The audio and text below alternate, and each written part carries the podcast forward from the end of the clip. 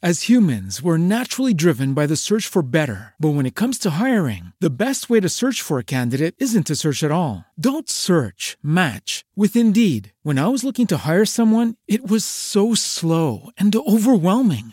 I wish I had used Indeed. If you need to hire, you need Indeed. Indeed is your matching and hiring platform with over 350 million global monthly visitors, according to Indeed data, and a matching engine that helps you find quality candidates fast. Ditch the busy work. Use Indeed for scheduling, screening, and messaging so you can connect with candidates faster. And Indeed doesn't just help you hire faster. 93% of employers agree Indeed delivers the highest quality matches compared to other job sites, according to a recent Indeed survey. And listeners of this show will get a $75 sponsored job credit to get your jobs more visibility at Indeed.com slash podcast. That's Indeed.com slash podcast. Terms and conditions apply. Everybody in your crew identifies as either Big Mac Burger, McNuggets, or McCrispy Sandwich. But you're the filet fish Sandwich all day. That crispy fish, that savory tartar sauce, that melty cheese, that pillowy bun. Yeah, you get it. Every time. And if you love the filet of fish, right now you can catch two of the classics you love for just $6. Limited time only. Price and participation may vary. Cannot be combined with any other offer. Single item at regular price. Ba-da-ba-ba-ba. Sports Yak. Oh, one host knows sports. And who's right there? The other doesn't know sports, but somehow they meet in the middle. Corey Mann. Get your big butt out of here! And Indiana Sports Broadcast Hall of Famer this one will be relived Chuck Freebie. forever. Do you like sports? Cause we like sports. Let's talk about sports. It's Sports Yak. Sports Yak. It's Sports Yak. Live from a bunker in the heart of the Ozarks, a podcast that will be decided by which old man tires first. It's SIFPA.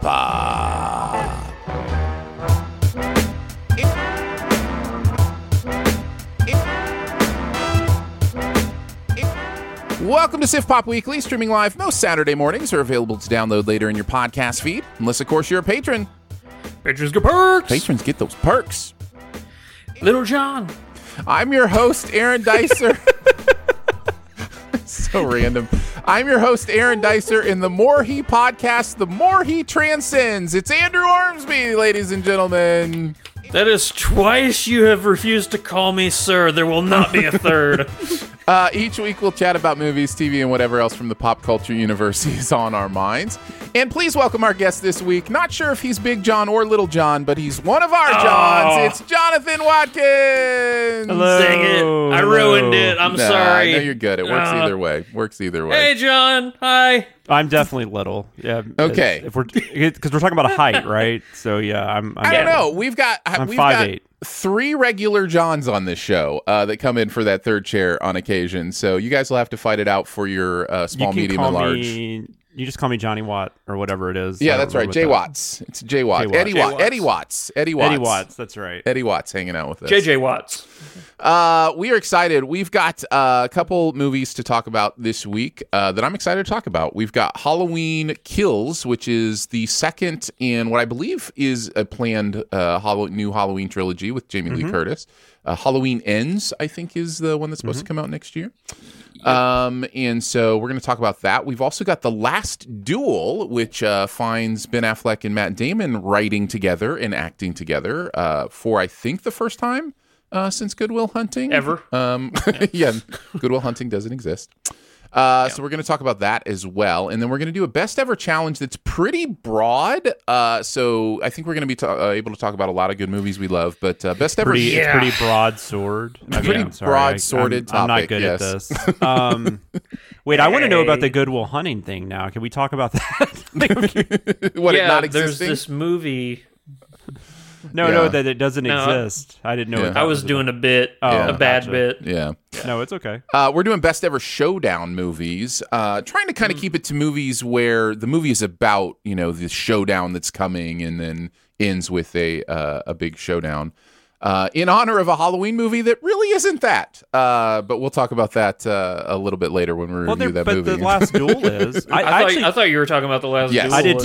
the Yeah, showdown. no, it's it's it was attempt to be we, we the best weeks are when we oh, can tie it into both. week, yeah. Right. And so Yeah. I was like, okay, maybe it's kind of both. Well, maybe not. Uh, anyways, we'll do that, and then we'll, of course we'll do some buried treasure uh, at the end as well. Uh, great to have you guys along. Let's get right into it. Let's chat a little bit. We'll start with the last duel. A most unspeakable charge has been brought against you. Jacques Legris entered our home. He attacked me. The accusation is false. I am telling the truth. The truth does not matter. There is only the power of men. This should be settled quietly. I'm innocent! I request a duel to the death. If you lose, your wife will suffer dire consequences. One of us has lied. Let us let God decide. King Charles VI declares that Knight Jean de Cargo, I have no idea, I'm going to mispronounce these words the entire, uh, these names the entire episode, just so you know, settle his dispute with his squire by challenging him to a duel. Uh, that is pretty much the entirety of the non spoilery description of this movie. Stars uh, Matt Damon and Adam Driver as the dueling knights. Ben Affleck, as mentioned, hanging out there um, as I thought the king, but no, he's not the king. He's uh, he is uh, just somebody who is you know high up uh, in that ranking, and then uh, and then you've got uh, Jodie Comer coming in as uh, Marguerite, uh, who is at the center of this conflict in many ways. Um, what did you guys think of Goodwill Jousting? Uh, we will go like it, love it, dislike it, hate it, or it was just okay. Uh, Jonathan, why don't you start? Um, I I think I'm on probably the lower end of this, but I'm gonna say like it. Okay, lower end of liked it. Uh, Andrew, what about you? Uh, beyond loved it. Beyond. Oh, nice. Great. great, Huge embrace from Andrew. I am teetering right on the loved it, liked it. I think I'm going to end up on Nice. the high side of liked it. Um, and yeah, I, there's not there's not a lot wrong with this movie, but there's one thing that just kind of keeps me from being able to say I love this movie. We'll get into it a little bit more. Obviously, mm. Andrew, you super love this movie apparently. So why don't you kick us off? What are some of the things you really enjoyed about it? Well, it's good to know, like, when you're in October and you already know which film is going to win Best Picture, so you don't really have to care about, you know, the rest of the year. Wow, No, big uh, bold predictions. Big bold I'm predictions. not even joking. Like, uh, obviously, I can't predict the future. Dune is like the one I'm most excited for, and I hope that it delivers on my excitement. But uh, Mhm. this is one that I had high hopes for. It is. It's one of those movies where you know you have high hopes for it, but then it exceeds it exponentially, and you're like, oh, I didn't know it could be this good. It reminds me a lot of Hero, the Jet Li movie, Mm-hmm, except uh, you know, you know, in a storytelling way. You know, like it's all about perspective, is what this movie is really. The main purpose of it is perspective, and what I found interesting, the contrasting elements between this and Hero, is that there is a overwhelming beauty to Hero. Just uh, the different, you know, aspects and perspectives that the story is told, you know, through colors and vibrancy, you know. Whereas this one is told, you know, the different perspectives are bleak and grim and cold and just uncomfortable and the different perspectives and how it deals with uh i guess like one's comfort or the audience's uh how, how would you say this the audience's perception of comfort Mhm. is so even jarring and divisive between the characters like how one person sees it is so shockingly different from how uh, uh, one it, it, I'll just say it's told through the three perspectives of Marguerite, uh, John Corduroy, I forgot what you called him, uh, and then Adam Cargo. Driver. I think I called him Cargo. Cargo. oh, John Cargo's yeah, John Cargo shorts, and uh, but, but it's these three characters. That you was know? his name, John Cargo. Shorts. It was. It was. Yep, yeah. John Cargo. It- it Shorts, is yeah. from now on. Yeah. Uh, but it's it's ju- it's shocking how you know like you could like after you watch them like they're so different but you can totally see how that perception and interpretation of actions from one person to another is you know so vastly different but you can totally see how it was uh perceived that way by Mhm. each of them and I, I i don't mean to throw a con in this early but my only con is i think that the movie should have you know really dealt with you get to choose which of these uh, story arcs you believe to be the truth kind of like in hero where you know it's it's ambiguous. I think that this one has a clear and there's a clear viewpoint that this movie is championing above the other two yeah. which is fine but i really would have this is more preferential. I would have really preferred it be more ambiguous than it uh, is delivered to us. I think it's the point of the movie.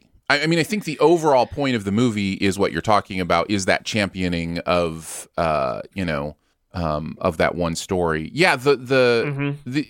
I, I don't know what this is officially. It may just be called the Rashomon technique because I know Rashomon is you know kind of the movie that uh, Mm, first yeah. really popularized the idea of here's the same story from different perspectives, and um, it is a great storytelling technique. Um, as far as you know, like things I loved about that that movie, that's that's towards the top of the list. I really enjoy the idea of here's a story here's another perspective on it here's another perspective on it um, that just that works really really well for me and i find it very compelling because in many ways it's almost like you get three really tightly told um, you know fairly uh, quickly paced movies but they're all kind of the same you know movie but you know then you get to experience so my brain is always active like ooh was that like that when when it was from their perspective? Ooh what's the difference from this perspective like my brain is so mm-hmm. active during this kind of storytelling that Yes. I, I I really enjoy that because I've always got something to think about, to ponder, to consider. Oh, what's it mean that that was you know different from his perspective than his perspective? You know, what is the reality there?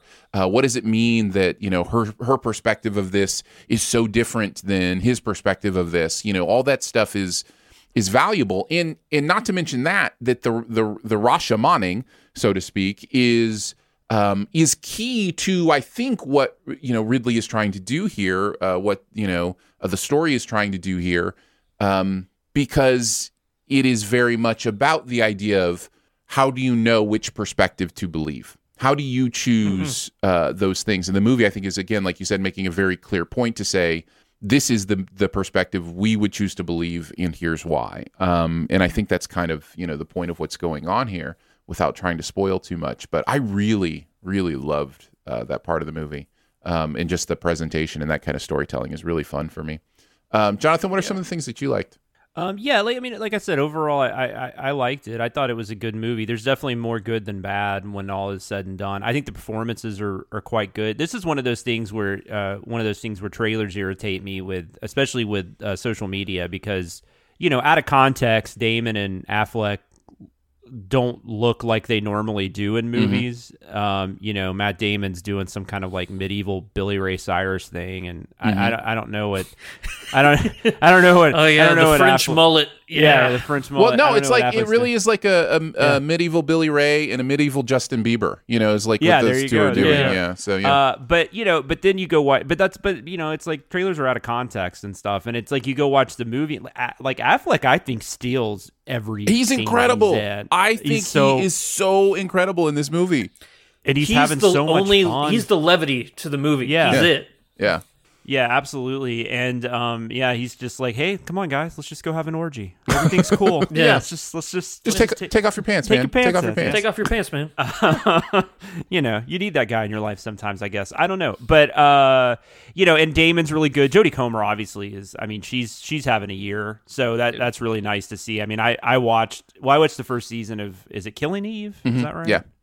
And uh, I haven't, for whatever reason, I haven't watched it since. But I, but I mean, obviously, she was the highlight of that, and I'm, it's really nice to see her in like Free Guy, which was a movie I really enjoyed, and uh, and now this. Yeah. Uh, it looks great. I mean, it's Ridley Scott, so it looks freaking amazing. Mm-hmm. Um, the the duel in question uh, is a lot of fun to watch. I mean, Agreed. it kind of you know. fun's a fun's a strong word What do you mean? well, oh, I know what you're saying. It- yeah, I don't know what else to say. Like, it's really well. no it's it's fun to watch how well it's done. Yeah. It's captivating. yeah, I, I guess I'm thinking more from the technique of it. Like Yeah. I was just it. giving you sh- Oh no, no, no! you a You're fine. time. No, you're. It's Yeah. very. uh It's very brutal. visceral Um, and brutal.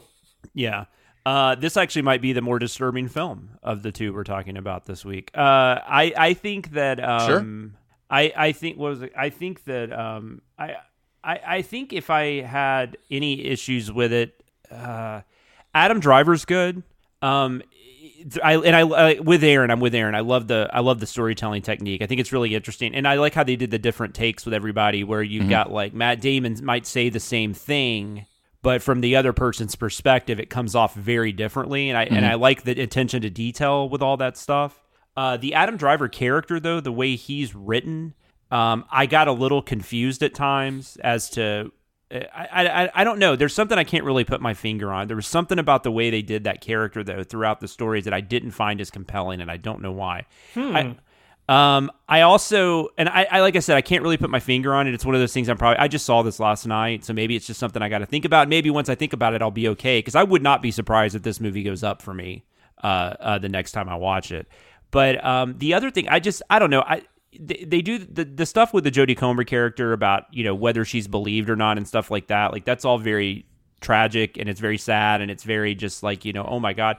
But I think I I don't know. I feel like- science, man. It's science. yeah, I feel like the movie. Yeah, yeah, Yeah. exactly. It's it's. Oh god, that was that was an amazing line. Um, I uh the whole and the, the audience's reaction to that line was just was was Yeah. classic. Oh man, you should have Yeah. heard my theater. Oh my Yeah. god. Yeah, it was very much a oh no, But you didn't, you are know, kind of moment. Yeah. And I don't know that the the movie and the movie kind of gets away from it pretty quickly, so I was okay with that. But I but it felt like at one point it was kind of trying to make like this eye opening thing, and it's like I don't know, it's not I. I'm not shocked that men treated women like crap in the 1300s. Like that doesn't. You're getting to That- it, man. This is my main issue with the movie. Yeah. yeah. and I don't want to like I don't want to I don't want to I don't want to uh take away the seriousness of that because Correct. I'm not saying it's not, Correct. but it's just from a it's just not I guess it's not as surprising as I feel like the movie wants you to think it is. Yeah, I, I, I, I have a lot to say on this Hmm. uh, because it is it is my main uh, issue coming away that keeps me from being able to put it in the loved it category.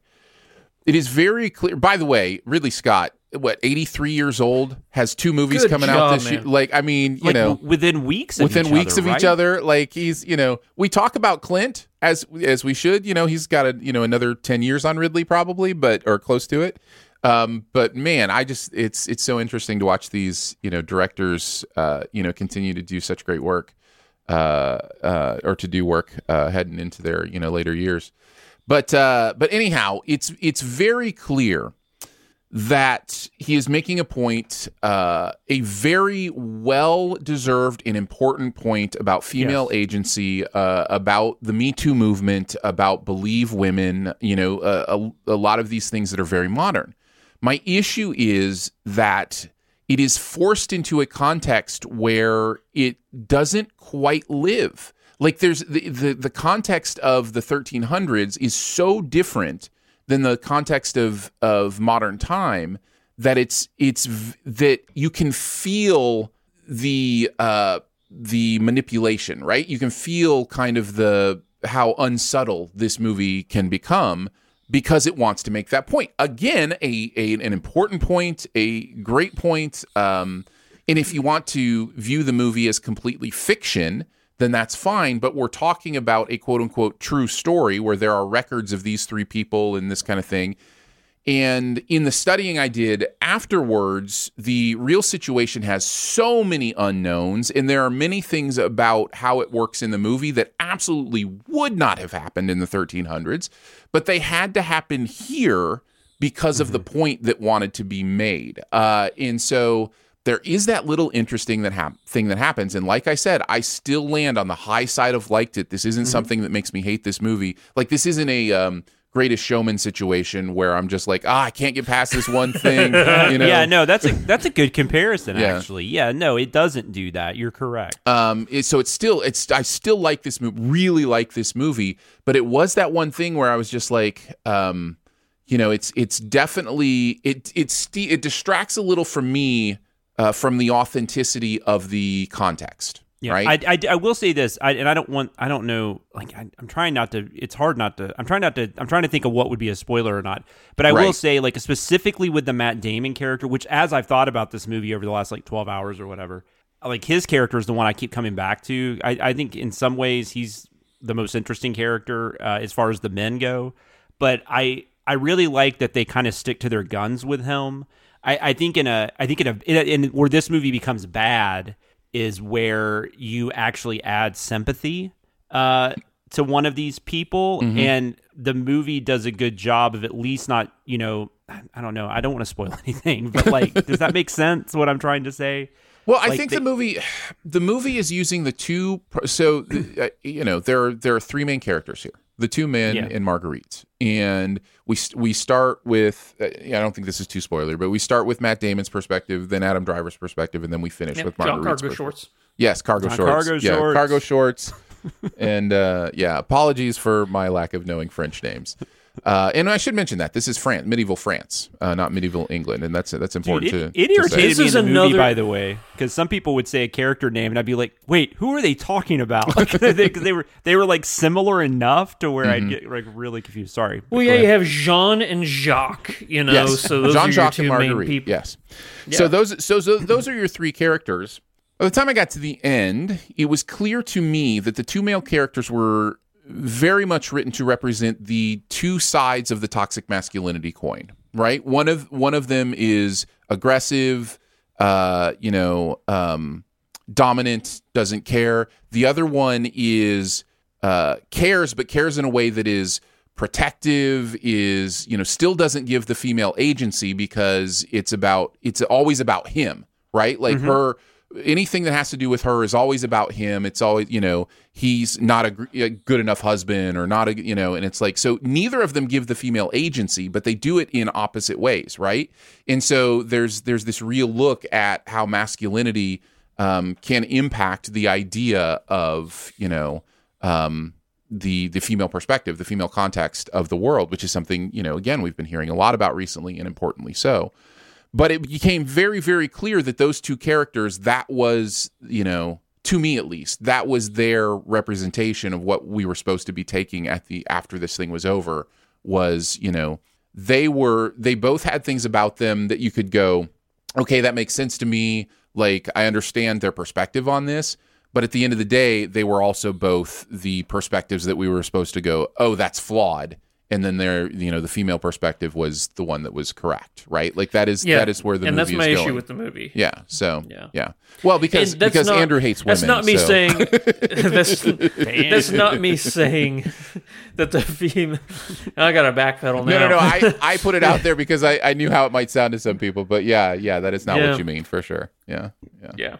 yeah the female perspective is wrong but but here uh, that that i'm gonna try and teeter on this without it sounding chauvinistic or you know you know just male toxically. Mm-hmm. But i do find that there are moments in this movie where the jodie comer character made me go she's reacting to a shocking element of the medieval times like how women are being treated in medieval times like a woman from the 21st century That's what I'm would saying. react to. That's why Yeah. it's Yeah. distracting because it's Yeah, out of exactly. context. In this context, Yeah. a woman wouldn't be reacting like that, wouldn't be saying those things. In a modern context, it's important to hear those things said Yeah. and to hear. But when you put it in a 700 year ago context, it is distracting because it doesn't feel real. It doesn't feel authentic to how it would have Yeah. been handled, how it would have been said, you know, during that time. They might as well have been playing "We Will Rock You" during the uh, right. during the duel. that's a fun you. movie i don't care what anybody says it's not no, good that is but a it's fun, a fun movie. It's a fun movie. it's a fun movie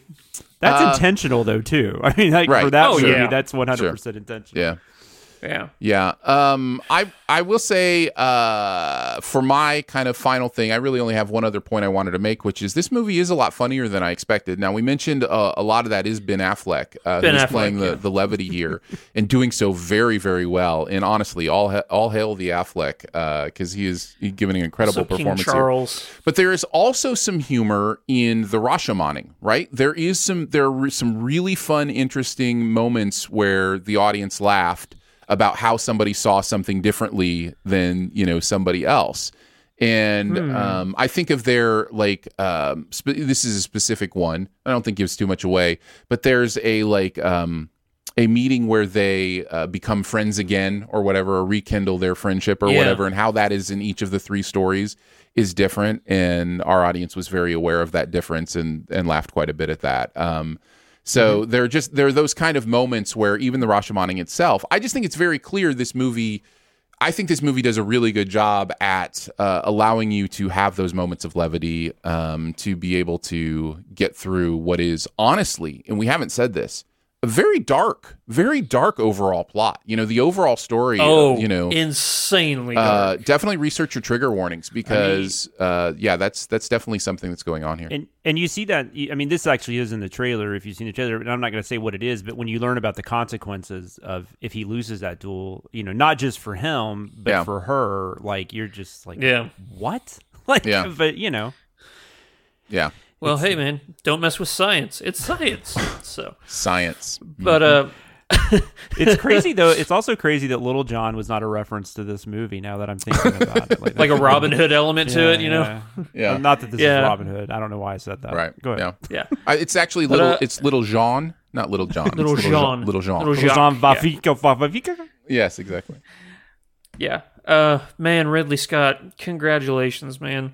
I would actu- hon- honestly put this up there with like in his best movies he's ever made. wow Nice. Yeah. He's- he's, like, Obviously, so we're going to be talking about my favorite uh, Ridley Scott movie ever made later in our best ever challenge, but uh, Fair enough. th- this is this is up there. I am excited to watch this movie again. Um, here I'm going to try and teeter around this with spoilers without without without giving away. It's in spoiler territory, but I'm not going to like say what's happening. Yeah, and I should There's- just mention because we probably won't be doing a SIF spoil on this. There's not Yeah, really that's enough what I to, figured. to There's talk not about. really- so yeah, yeah. just dance around it a little bit. You know. there there's two uh, viewpoints on the scene. I'll just say the scene. Yep, You know I'm what I'm you. talking Yep. about. I actually found the first iteration of the that or interpretation of the scene way more horrifying. Interesting. That's definitely not one. the intent. Like I, I know it's not the intent, but I found it more horrifying because of that character's viewpoint. Like, right. I'm not doing anything wrong. Right. And that is obviously, you know, the other end of that is the victimization of it, and that's terrifying, but that getting put in that mindset of I'm not really doing anything wrong gave me so many more goosebumps. And Oh, maybe yeah. because it was the first time we saw it, you know, it was way more shocking, you know, the first time around.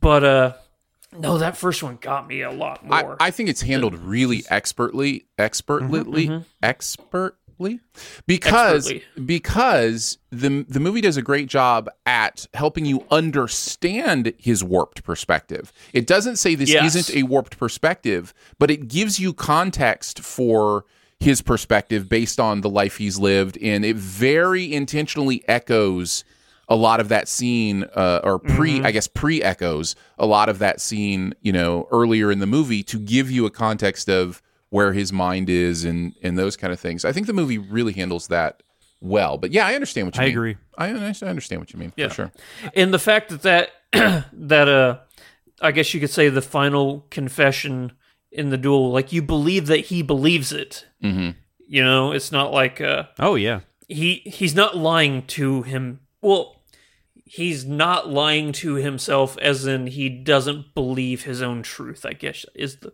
he's is not the aware he is lying put to, himself yeah he's not aware he's lying but yes Yeah, that's yeah. a great way to say it Or yeah, or he just uh, he's gotten himself to where he because you know after a while, if you tell a lie long enough, I mean, you start to believe it, right? Like you Sure. start to believe that's the truth. Yeah. So no, I, Yeah. I agree. yeah, uh, Yeah. any, any i final cannot thoughts wait to watch this one again yeah yeah uh, jonathan did you have any uh, any other thoughts you wanted to, to say No, before I, we I mean, I, I I think you. I, I'm I'm really. I, I appreciate everything you said, Aaron, about the the issues I was having as well because I, I couldn't for some reason I couldn't get it out that eloquently, so that was nice. Um, but it's a, it's a it's a hard subject matter to really you know teeter on because like once again, like you said, the importance of you know the way she's treated obviously that's very important and I, I you know but it but it but like andrew was mentioning it just felt like all of a sudden this 21st century stuff is kind of coming into uh, you know, a movie set in the in the 1300s. Um, Yeah. but Which no, I, liked it. understand why they Yeah. did it that way. There Yeah, I has to be something for the audience to gravitate in. Like I can put myself in this person's shoes. Whereas if you did it in the medieval times, it would seem so foreign to us that it wouldn't be relatable. Which I get why they did it, but at the other end, it's a double edged sword. There's no way to tell this story to where it would actually impact us if you did it one way or the other. Yeah, and I just uh, yeah, but but but it is it is it is a good movie. Uh, it's it's a movie that I'm not going to be shocked at all if it goes up like a you know like a letterbox star rating or something the next time I watch it. Um, and so no, I'm I'm glad I saw it. I might not have seen it if I hadn't uh, if I hadn't been on the show. So I, I appreciate coming on just to get It's to my see that. yeah, it's my number one of the year. Oh wow, Nice. Wow. So far, yeah. I will. I will my final thing that I'll say about this movie.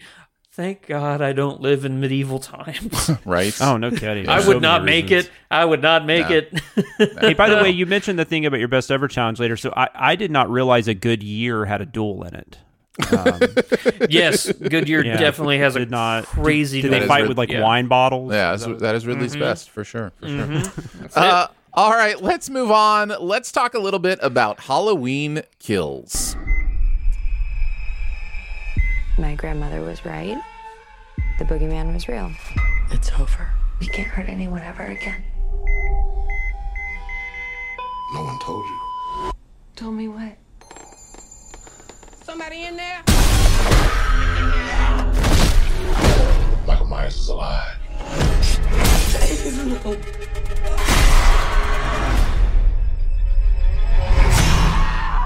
Stop! You had a knife in your stomach. You and Allison should not have to keep running. Evil dies tonight. The nightmare isn't over as unstoppable killer Michael Myers. oh, sorry about that. Uh, escapes from Laurie Strode's trap to continue his ritual bloodbath. Injured and taken to the hospital, Laurie fights through the pain as she inspires residents of Haddonfield, Illinois to rise up against Myers. Taking matters into their own hands, the Strode women and other survivors form a vigilante mob to hunt down Michael and end his reign of terror once and for all. Uh, Halloween Kills is the second in the Halloween, uh, new Halloween trilogy um, that should finish up next year, I believe. Uh, James James James Lee Curtis, uh huh. Jamie Lee Curtis back as Laurie Strode, uh, and then uh, a lot of faces and names from other Halloween movies popping up in this one.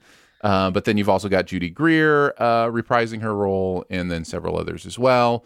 Uh, Jonathan is definitely the Halloween expert among us today. And by the way, we talked about that in our uh, members only pre show. Uh, if you're a Sif, Sifpop member, we spent a good amount of time kind of going over uh, some of our thoughts on the rest of the Halloween franchise and our experiences with it. Uh, but what about this one? Did you like it, love it, dislike it, hate it, or it was just okay? Andrew, you start us off.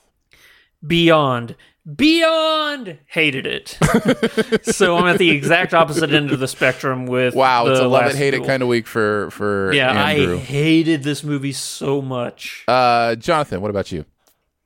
Um, I, I yeah, I hope you weren't having me on because you assumed I'd be really positive. No, I hate it. I, I I hated it as well. I I it, it's uh it's gonna be fun to talk about. It's it's quite terrible. Uh, I uh, I absolutely loved this movie. Um, just kidding, just kidding. No, we're three for three here. Uh, I yeah, I hated this as well.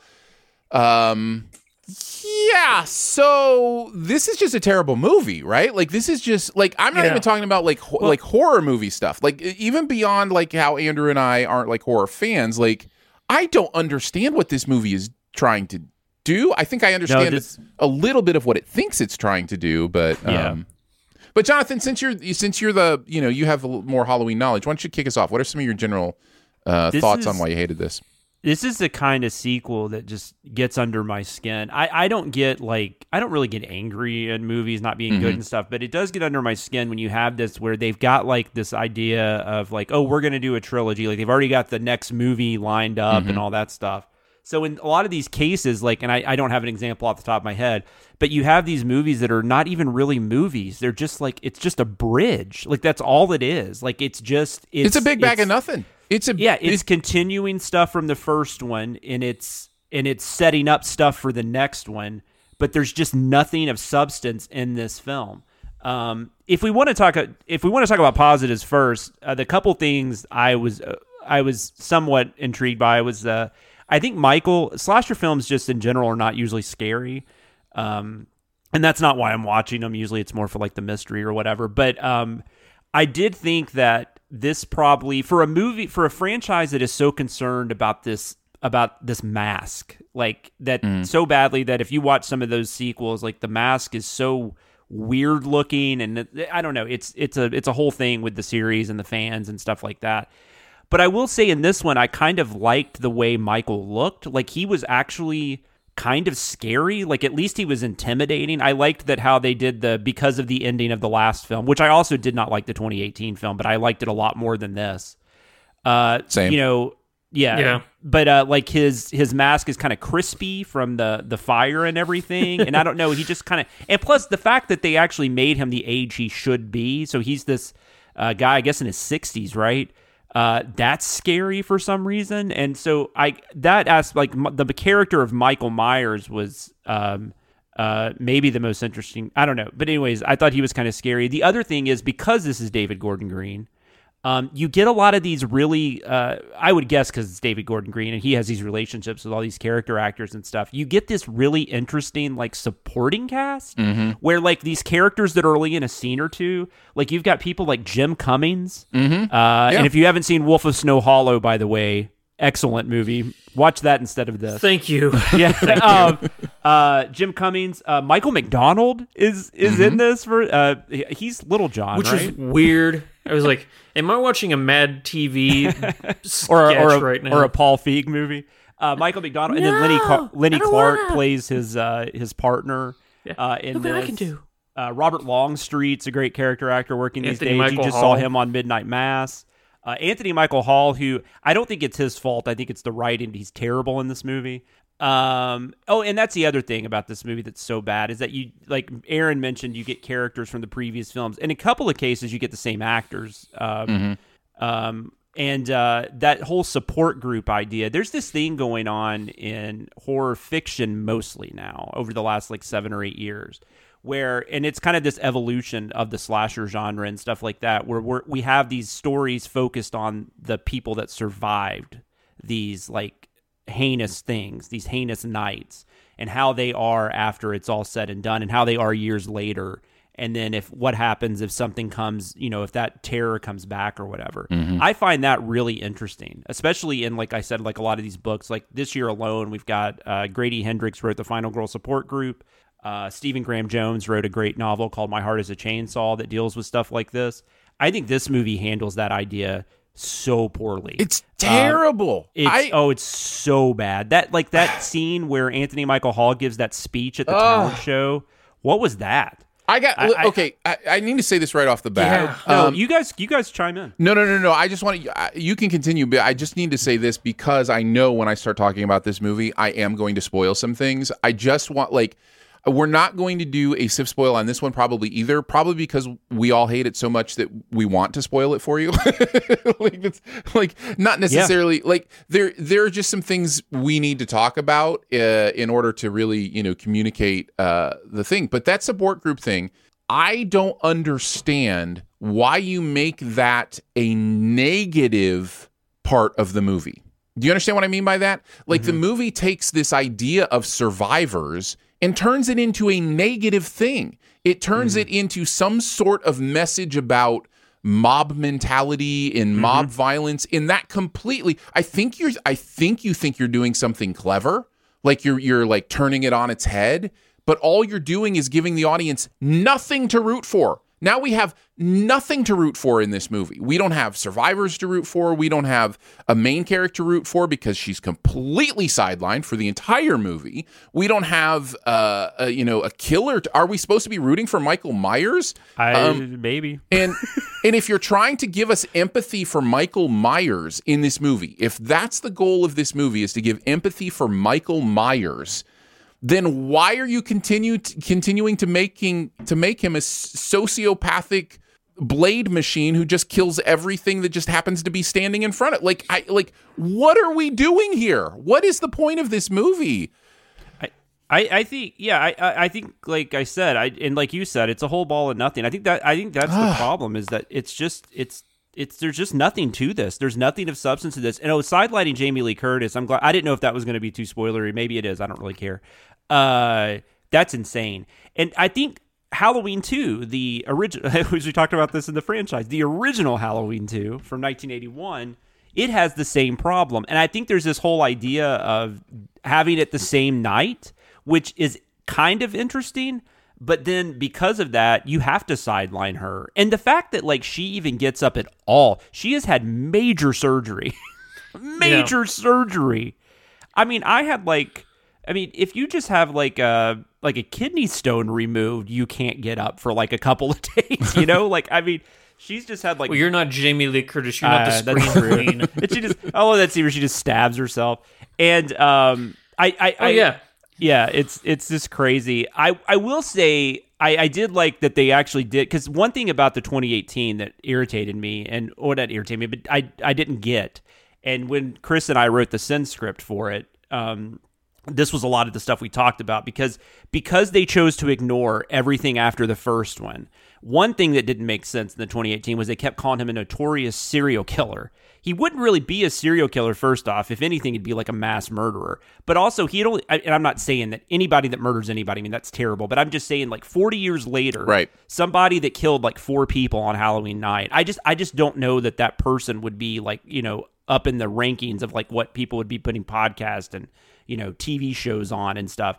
But then the other thing is if you don't have the brother sister thing, then it doesn't make a whole lot of sense why he even remembers her A, but then why he would target her. Although they do kind of do the thing with they brought that stupid doctor character in and um and then he takes him to the house. And I'm glad they bring that up in this movie because then you do kind of get that like explanation of, you know, why yeah. he was going after her and it's not about her and it's just about the town and all that kind of stuff. And that's where you bring in the survivors and stuff. But it but it, but it's not it's just it's not handled well. And it's like it, it even though David Gordon Green did this it's almost like a completely different director did this cuz there was a lot of craft and stuff in 2018 like it looks good and all that kind of stuff and it you know it flows well. This has like a terrible structure. It has terrible pacing.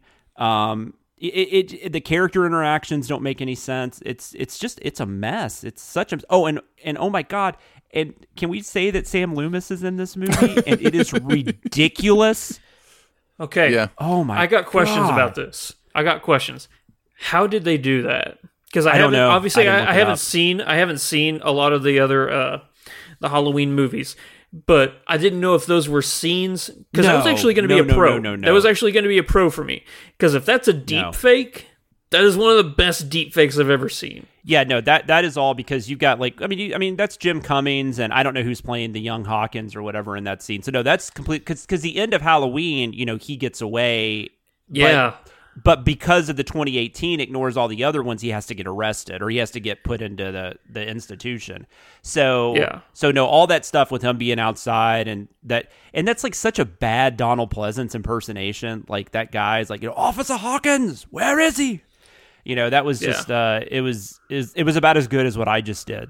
Um and uh and i i don't know if that i could but what i couldn't tell was if that was really like they cg like if that, that was like a peter cushing thing from like uh you know yeah. uh, rogue one or if that was just somebody in a lot of makeup. I couldn't tell. I really couldn't it, tell. it was good. It might have been a mix. It was good. I i that, i I will it, say because after the movie, that's the only thing I kept asking myself: How did they yeah. get Loomis because I couldn't tell if it was a, a, a like a lookalike, a, a deep fake, you know, whatever they did, or a combination of a whole bunch of things. Yeah.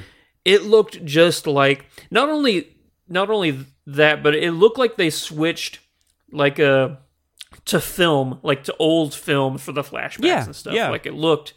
So I can appreciate that because that actually did help a little bit with the uh, the telling the different timelines apart and stuff like that. Not that I cared, but uh, yeah, it uh, that is my one big pro for this movie is that I think that the uh, the CGI for Loomis specifically was like really impressive. Here's my big issue with this movie, and it's it's a trope. I don't know when this started, maybe an American Werewolf in London started this, where the humans, like the victims in this movie, just get so stupid and dumb that they end up killing themselves, sort of thing. It's It's not Yeah, just I- the vic. Every single character in this movie is dumb beyond Dumb. dumb. Like it is. Yeah. It is insane the decisions they Well, are the- making. The, the the two smartest people, and I guess I won't give away who one of these people is because that, that is kind of a surprise at the beginning. But the two smartest people in this movie are stuck in a Don't hospital anything. room. They're Yeah. stuck in a they hospital room for the entire film, and they're over there giving good explanations and stuff of things, and actually coming up with interesting plans. And nobody's but nobody's listening to them because they're not Well, in the room with them. well, but even. But even. obviously it's because evil dies tonight. yeah. Ugh, That's why. Oh, my eyes. They're gonna roll so far back in my have head been, I can't this see should have anymore. been like this needed to be like a year or two later. Like this this did not need to. I don't know. Is There's there a actually, possibility? I really, I- let me just I ask this did question. like the immediate picking up, like the same night. I actually like that, you know, sure. because it, it because otherwise uh, you're going to be asking yourself, how does Michael get out of the burning house? Which True. that um, that scene immediately leads into the whole uh, I can't believe how helpless these people are like a, a possum trying to cross the highway you know like they can't like all those firefighters are like the worst you know. How are you saving anybody's life if you're that incompetent at you know saving yourself? It, but everybody in the movie's like that the worst one was whenever somebody kicks a door and it hits a gun and it, the gun does a whole 180 and shoots the person holding the gun It is so like i was i i have barely come this close to actually leaving a movie theater because i just hated being there the only How- thing that really kept me in the seat was the fact that my thai chicken pizza that i ordered was so good and i had to finish it Nice, nice. Um, shout out for the Thai chicken pi- pizza. Here's the question Yeah. I, I want to ask Is it possible that given the goofiness of the history of this franchise, that this was intentional? That because this movie is so bad. i don't know I cannot No. help but wonder if it was like we're gonna make a ridiculous, over the top, dumb No. movie. I, I don't I will- think I that's think the this case. movie took itself Well, and I- seriously. I will I, say do the- think this movie took itself seriously. Yeah, I do too. And, and it, I, I think you're just coming off because you just recently watched three. I, this this franchise really. I mean, it's not goofy in the way I think it's not goofy intentionally. Yeah. There are things like Resurrection that come off goofy because it was just a lot of bad decisions. But like all of these movies, I think, and, and like I said, I think that's one of the weaknesses of the franchise is that I think it does take itself too seriously. I wish sometimes that it was more like Friday the Thirteenth, Yeah. where they were just like, you know what, we're just gonna throw Michael in space, you know, stuff like that. Like that, at least is has some entertainment value to it because because trying to create like this 12 this is a 12th movie just trying to create this like storyline that goes through uh, it's it's it's an insane task based off a movie that was just about some uh, guy that came back to his hometown and killed some babysitters you know? There's I I mean Yeah. you know it's just it's crazy. So no I don't think any of this was intentional. I think they're definitely trying to make like this statement about you know survivors and uh and things like that because they did that in the 2018 too. I mean, Jamie but what Lee is Curtis the, but but Lord. is the statement about survivors? What is this Oh, movie I- telling I- us I- about survivors? nothing? I but I mean, I think that's the attempt. I I, I when you say survivors, are you talking there. about like the Anthony Michael Hall, Yeah, Jamie yeah, Lee yeah. Curtis, that Because I of think this movie is trying to make Yeah. a point about mob mentality. And Oh no, no, no, this one yes, but I'm talking about. I'm just saying in general though, like in the 2018 Right, version, like right. that's the whole idea is that she's like you know she's off the grid and she's you know got this Mm-hmm. compound and all that kind of stuff. Like and also this She went franchise full Sarah Connor. Yeah, and this franchise already did a movie about her being a survivor in in in H twenty in Halloween Water, and Yeah. um, I thought it was handled, even though that movie's not great. But I thought Halloween her- Water. Halloween H H2O. twenty is what it's called. So people started calling it H two O, and then yeah, that gets Halloween Water. Is it take place underwater? no, no, no, no, no. It's how I don't. I don't know this franchise, man. Oh no! I, I this was uh, it past this it. was the I wouldn't put it twentieth year. it. They made a movie in the twentieth year. Oh, Halloween 20th H20, year. Yeah. So Halloween H two O H twenty. How do you not catch that? Yeah, exactly. yeah, it's crazy. It, everybody has called it that since. But anyways, I, that's not a great movie by any means, but I, I think it's handled a little better than it. Her character is handled a little better than she is in these, in my opinion. I think I'm in a. I think I'm a very minor. I, I don't think many people have that opinion like I do. But as much as But I didn't, as much as I didn't care for 2018, the point it's making about the Jamie Lee Curtis character and her trauma and her like hunkering down and going to take mm-hmm. care of her killer, that makes sense in a moral, ethical, understandable, metaphorical way, right? Like you can draw Yeah. a straight line to understand go. motivation. I understand what you're saying about this character. You know, we can use this as a metaphor for trauma. We can use this as a metaphor for, you know, the idea of not letting the uh, those who have hurt us, um, you know, not letting them get you know away with it or whatever. Like you, you can draw that direct line. This movie takes the entirety of the survivors of Michael Myers, and yes, if I if you didn't believe it before, believe it now. I'm spoiling this movie.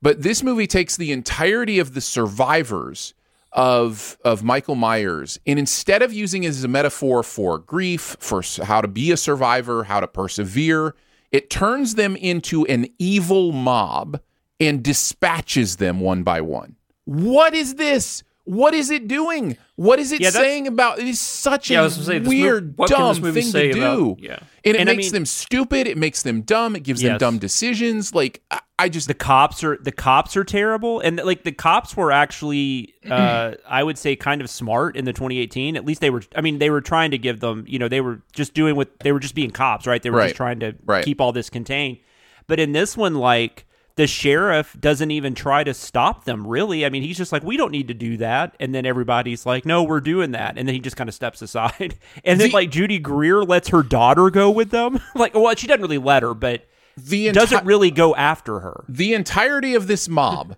somehow confuses a short, bulgy Yeah, man. Yeah, yeah, with yeah. with Michael Myers. How? What? What are you yeah, trying I mean to do that, here? Eh, like, yeah, the the juxtaposition there didn't. There, there's a way to do that where it works, but the juxtaposition of that it, it didn't Ugh. make any sense. It's Ugh. you know, and um, oh man, I just I don't remember what I was gonna say. So yeah, no, I I, I totally agree with you. On I just that. don't understand what it's trying to say. Like, at least in 2018, I could draw a No, straight line, you know, from that idea of trauma and metaphor. And in this movie, I'm just like, none of this makes sense. No, I think what it's trying to say is that mob mentality is bad. Uh, you know. so why do you uh, put your most empathetic but- but- characters in the middle? But it does. Yeah, no, but it does. Yeah. that's what I'm saying. I, you're asking what it's trying to say Right, it does yeah, yeah, yeah, These are two yeah. different things. Yeah, no, I think you're right, what it's you're trying right, to say. you're right. I think it's very unsuccessful at saying that. Yeah. And then the other thing that really irritated me. Well, I, oh, first of all, let's go back to this. Yeah, you're talking about them getting dispatched because there's always been. I've heard this story. Uh, some of the some of the actors that played the final girls and in, Mhm. in the Friday the Thirteenth franchise, like at these conventions and stuff, like they'll all come and they'll Yes. you know sign autographs and stuff. And then so typically they'll get together and have dinner or whatever and talk. Mhm. And so there's uh, Amy Steel, who's in Friday the 13th Part 2. I heard her on a podcast talking about how they've talked in the past about it'd be really cool if they did a Friday the 13th movie where it was like all the final girls. Uh, Mhm. get together and like go after Jason, but then they said the problem with that though is that you would have to kill some of them, and see, Mhm. and, and and that is problematic because I think I feel like, and they do this. I mean, like you know, Nightmare on Elm Street killed Nancy eventually, and uh, Friday the Thirteenth killed Alice eventually. Spoilers for like thirty-five year old movies. Yeah. Sorry, even though we're spoiling one that you know came out yesterday. But um, it, I, I feel like if you survive the movie, like you get to survive, like you get to live after that point, right? Like, and it's like I don't want to watch these people get killed. That's what I'm saying. Later. So it's, dumb. It's not. It's not. It's not that. Not that this is supposed to be fun or inter- but it's it's like uh, you know horror always has to cover you know that fine line of it, it just feels almost like mean spirited in a it's, way. It's that- almost like yeah. it's almost like the opposite of. I'm just going to use a recent example. Um, uh, Steve Trevoring, right? Like where Wonder Woman, Yeah. you- where there's a there's a there's a there's a sacrifice that is undone, right? You know, in the Yeah. Wonder Yeah. Woman series. In Yeah, this case, it's the opposite, where there is a survival that's undone, and it almost just like. And I'm not even a huge fan of these movies, but you know, it's just like, oh, so now how do I feel about those original movies where these people survived? It, you know, it meant nothing. You know, like Yeah. Yeah, exactly. Like you know, like well, that's great, but you're gonna die in forty years, right? You know? Yeah, yeah. Um, yeah, that that that that's awful. I also really, I really hated the end, and um, Ugh. I, I I I thought I gotta- if Big question I think there. I think part of the problem with the end though is that you don't care about anything leading up to it. Maybe if I cared about some stuff that happened before, maybe I'd like it better. But but I don't like you know I know um uh, this this franchise really doesn't go all that supernatural for the most part. Like there is this whole idea. You got the whole like Loomis thing about you know the darkest eyes, the devil's eyes, or the blackest eyes, the Mhm. devil's eyes, and Like he's a pure Like a evil. doll's He's not a man. yeah. Um, but like they never actually say that. Like they actually try to. They actually go out of their way to try to come up with ways that he's still alive. You know, he's Mhm. been in a coma, or you know, this homeless man's been taking care of him for Right. a year. Right. and weird stuff. I mean, and that's not a joke. Like that happens in one of the movies. Yeah. Um, and um, so they try to do stuff like that. But then in this one, you have this bit at the end, which comes out of nowhere, where Laurie all of a sudden has this theory about that every time he kills someone, Mhm. he gains Yes. power. Yes. What? This is this is my big What? question. This is my big question. and either way, the answer is I have a question, and there's one of two answers. And it's funny enough. Either way, I hate it. yeah, it doesn't matter which it. answer. I still hate it. Yeah, doesn't yeah. matter. I still hate it. Is Michael human? I mean, I it's I mean everything leads you to believe he's supposed to be, but I mean there Then is I this- hate it. But there is this whole idea that like, but he's he's he's controlled by that. Yeah, I know. I agree. That's why the first movie is really the only one that completely works because after that you're Yeah. just like, this is getting silly. Like, I Mm. mean, maybe the second one, maybe he could, maybe he survives five gunshots. I don't know. I doubt it, but um. I, I don't know. Yeah, it's almost like you have to just make him a monster. Like eventually in the Friday the Thirteenth movies, they just made Jason a supernatural creature. They were just like, "You're Frankenstein's Yeah. monster. Just go to town." And Yeah. I feel like they almost had to do that, but they just refused to do it. But then it makes it more insane every time you see this, and you're just like, "How is this guy not dead?" I mean, there's even a, there's even a scene where um I mean, well, he got he got I mean, he got burnt and stuff. I mean, all kinds of stuff. But like even in this movie, like there's a scene where uh Laurie's granddaughter is just like stabbing him relentlessly and he's just like kind of standing there like so he can't be, right? But but the movie wants him to be and then it wants Yeah. to have this weird thing about like every time he kills someone he he like gains more power and it just I hated I hated that terrible. Jamie Lee Curtis speech so much. Was Wasn't it her or I think it was her. I think it was her. Uh, Yeah. Uh, or the surprise character, but I think it Yeah. was her. But um, yeah, and that's another thing. She's so grounded. Like, I mean, she's she's obviously she's you know heavy on medication and stuff like that because you know she's been dealing with all this trauma. But she seems pretty sensible. Like, you know, she was the one that knew this was going to happen and all that kind. And then you have this really ridiculous moment where she's just like, "Yeah, no, you know," she like becomes Sam Loomis almost, and maybe that's intentional. Maybe There's so many. Okay, so if Michael is human, there are so many moments in this movie where somebody gets the upper hand on Michael and they are in prime gonna kill him, like totally finish him off. Yeah, yeah. Gonna end the franchise, but they quit. And then they're like, oh, let's go Yeah. get up close and take a look. I'm like, no! Or, no! or it's like te- it's like teams that play Alabama every week. They or just they just quit. yeah, can't finish them off. Uh, or That's funny. I like that. or the the tide turns with no explanation. No, Speaking like Oh, yeah. yeah, that was yeah. I thought you might have the Crimson Tide uh, actually. Uh, You know, you're gonna you're get, you're getting a, a So yeah, so or they're they're in this moment where you know it's obvious that they've got him, and then you know we cut to another scene and we cut back and they don't got him, and it's like what? How- yeah. I- how how surprise. I'm how how long does it take to? Fi- I don't fire guns, but how long does it take to pull a trigger? Like I mean, how long? I mean, you've already got the gun ready to go. Like, Yeah. you just pull the He's trigger. laying on the ground, got the gun to his temple. Time for a monologue. You I will say, it's- I did like. Also, speaking of the cast, though, I forgot to say this. I will say I did like that Judy Greer actually got used a little more in this one because I. But that's just more of a I like Judy Greer. So yeah, but she's Uh, dumb, just like every other uh, character in the she- movie.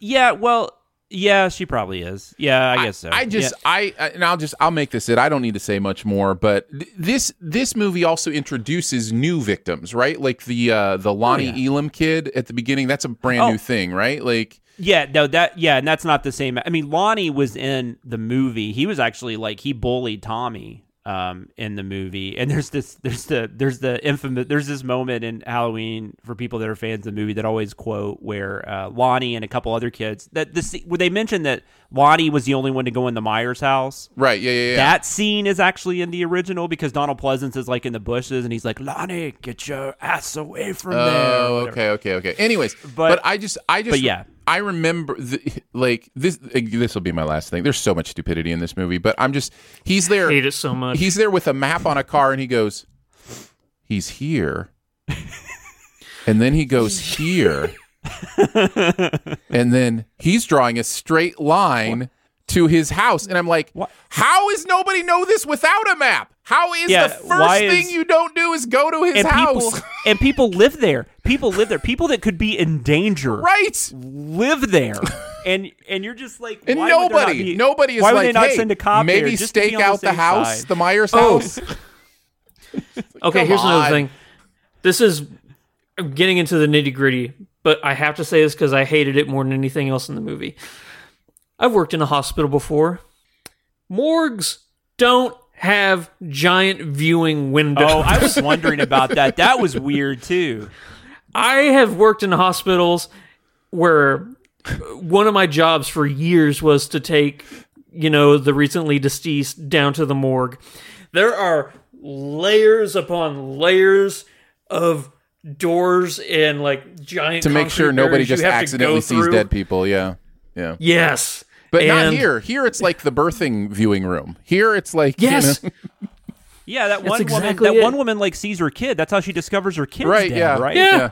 And Yeah. then you've got uh you've got the the granddaughter, the um uh, who was that? That's um it's uh, Andi uh, Matichak or whatever. Yeah. But uh, you've got her just like just sitting there, just staring at her friends that are dead, and like nobody's like going, "Hey, maybe you shouldn't be doing that." Like maybe, you... and her Yeah. mom like has a conversation with her in front of that window. Like it's it's crazy. What a great movie, guys! What a great, well done to all involved. Um, Aaron, I'm mad at you for making me watch this movie. you should be. You definitely should be. You guys, you know, well, I mean, it's it's it's and and, I- and you're gonna hate it even more because it's it's gonna destroy. It's gonna make so much more money than the last duel this week, which, is, which is just unfortunate. Oh, uh, if you want to see Halloween Kills, uh, it is not only in theaters; it is also on. Shame on you. Yeah, then shame on you. I did. now. Did you guys watch it on Peacock or did you? Go I to- did. I actually went- watched it on okay. Peacock. I went. Oh, well, I, didn't know it was the on Peacock. I went to the actual movie theaters to see it. I did Well, too. My man. my friend Dave, who I see a lot of movies with, he doesn't have Peacock, and he he and he really wanted to see it in the theater. So I, I actually Now I'm even more that. mad Yeah, yeah, that yeah. I they paid did a day and date. you know, thirteen dollars to go and see it. Uh, all but I right. got that Thai chicken Oh, pizza. that's so cool. You silver paid lining. thirteen dollars though for a Halloween movie. That's kind of fun. Yeah, 13, Yeah. 13, 13. Uh, all right, before we move into the best ever challenge, uh, thank you to our SiftPop members. Uh, you make this kind of stuff happen, and you make the opportunity for us to absolutely despise a movie possible, and we thank you for that. Uh, in all honesty, it is incredible uh, to see you guys hanging out at the uh, the SiftPop Club over at Patreon. Patreon.com slash SiftPop. If you want to check it out, uh, as mentioned, we kind of went over the Halloween franchise um, during the uh, the members only pre show this week. So if you want to check that out, also you get ad free versions of the podcasts uh, at different levels and uh, lots of other fun perks. So you can check that out again at patreon.com slash siftpop. As humans, we're naturally driven by the search for better. But when it comes to hiring, the best way to search for a candidate isn't to search at all. Don't search, match with Indeed. When I was looking to hire someone, it was so slow and overwhelming. I wish I had used Indeed. If you need to hire, you need Indeed. Indeed is your matching and hiring platform with over 350 million global monthly visitors, according to Indeed data, and a matching engine that helps you find quality candidates fast. Ditch the busy work. Use Indeed for scheduling, screening, and messaging so you can connect with candidates faster. And Indeed doesn't just help you hire faster. 93% of employers agree Indeed delivers the highest quality matches compared to other job sites, according to a recent Indeed survey. And listeners of this show will get a $75 sponsored job credit to get your jobs more visibility at Indeed.com slash podcast. That's Indeed.com slash podcast. Terms and conditions apply. Everybody in your crew identifies as either Big Mac Burger, McNuggets, or McCrispy Sandwich. But you're the filet fish Sandwich all day. That crispy fish, that savory tartar sauce, that melty cheese, that pillowy bun. Yeah, you get it. Every time. And if you love the filet of fish, right now you can catch two of the classics you love for just $6. Limited time only. Price and participation may vary. Cannot be combined with any other offer. Single item at regular price. Ba da ba ba ba. All right, let's move into the best ever challenge. We're going to do best ever showdown movies. Again, the intent here is that the movie is about a showdown between two characters that happens uh, towards the end of the movie. Um, but it's pretty broad, and you can kind of stretch some things into here. Uh, So, um, and I suspect we all did. Let's go number five to number one. Um, Andrew, why don't you start us this week? What's what's your number five? I am gonna go with a movie starring Tom Hardy called Warrior. Oh yes, good choice. Good choice. Nice. This movie is so good. It's it's it's shocking how good this movie is because it does such a great job of, you know, laying a foundation of why you know there's going to be the inevitability that these two brothers are going to fight in this tournament, you know? And normally, you know, that could be good enough on its own, but the actual depth that the that the uh, the movie goes into to tell that story with the Nick Nolte father character who's killing it. This is easily Nick Nolte's best performance Oh ever. my god, I It- forgot Nick Nolte was in this. Mm-hmm. Yeah. Oh man, it's the it's the I've only first thing I think time. of because it's so shockingly heartbreaking. That scene where he uh he's like screaming about Moby Dick in his uh in his hotel Yeah, room, you yeah. know, it's oh man, I cry every single time I see it. But uh yeah, it's it's Joel Edgerton who's the other brother, right? Yes.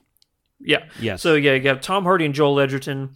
Uh, the fighting in this movie is decent. It's good. Uh, it's not like realistic to any stretch of the imagination, but there there are moments in this movie that go beyond just the brother element, like the like the Joel Edgerton fight with uh, the Russian guy Koba, and uh, he has uh, oh, what's his name? Who is who was his trainer? He was in Civil War. He was Frank in Grillo. Frank Grillo, yeah. Grillo, Whenever he gives him that if you don't knock him out, you don't have a home speech, like mm-hmm. you just get chills. There are so many moments like that in this movie. And that I love it so much. I really do. If you haven't seen Warrior, mm-hmm. not The Warriors, but Warrior, highly, highly, highly recommend it. One of the best fighting movies ever made. Did you watch the Did you watch the series that it was that was based on it? I think there wasn't there a TV show a couple years ago. I didn't even know wrong that. about the. I didn't even know that. Uh, about like a like a expanded version of this movie? Yeah, yeah. I think I think I, I think I'm right. I, I could be I could be thinking of something else. I Is Tom true. Hardy and Joel Edgerton in No, it? no, I don't think so. Oh. I've never seen it. I just remember it came out, and I remember it got some like I think it got like high marks. Like people were talking about it was pretty hmm. good, but it might have been one of those things too, where it might have just been like a direct TV channel or something. It wasn't. Hmm. I don't remember where. I don't remember who aired it, or maybe it was like Cinemax or something. But uh, I'm finding a Warrior TV show in the works. Um, Oh, maybe maybe that's it. Then maybe I'm thinking of something else, and maybe I've just heard that it's coming out. Maybe that's what I'm thinking of. Yeah, looks like looks like it's in the works. Uh, Well, Gavin, O- sorry about that. Gavin O'Connor has confirmed uh, Oh, that okay, a Warrior okay. TV show is happening and reveals the first plot happened. and character details. Um, this article is from like a month ago, so yeah, so yeah, it's in the works. So I guess you haven't seen Also, the uh, series. yeah. Also, I'll throw out. I love Gavin O'Connor movies. Yeah. I think the guy makes some amazing movies. You know, it's This what and an interesting career. What an interesting career because after Miracle kind of goes, or, you know, he does this and then he kind of goes away and does The Accountant, right? Like he directed The Accountant. Um, oh man, I actually I like the accountant. I quite kind a of bit. do too. It, uh, it a grows on you. Um. So yeah, and then after that, uh, he did the Way Back, which I don't know if you guys saw the Way Back with uh, Yeah, Affleck, yeah, yeah. the I like The basketball movie. Back. But I thought that was good too. So he's got like he's got three like good to great sports movies, which is really interesting to me. So, You know, I rec-. I watched The Way Back like two weeks ago for the first time. Wow. Oh, okay. Yeah. I, I, it was meh for me. Yeah. Yeah. I enjoyed it. But thought it uh, was pretty that's a, good. that's a story for that's a conversation for another day. All right, let's uh we'll move on to my number five. Uh, Hey, I've got Can I ask a question really Yeah, quick? sure. I'm sorry. What is it? I, the Warrior was not on my list, or war, the Warrior. Sorry, I don't know why I said that. Mm-hmm. No, you're good. sure. That's a that's a that's a good song. Uh, Warrior is not on my list, but what is it you say if it's if it's on your list higher than the person that says it? Oh, Trump. Yeah, Trump, just Trump it. you. Yeah, Okay. that's right. Yeah, So you you've got you guys are sticking with Trump. Okay. cool. Yeah, yeah, we're you know it's it's a little it's a little safer for the time being. We're past. We're past. I still think someday I don't know how long it will take, but someday people will think that's the origin of that word.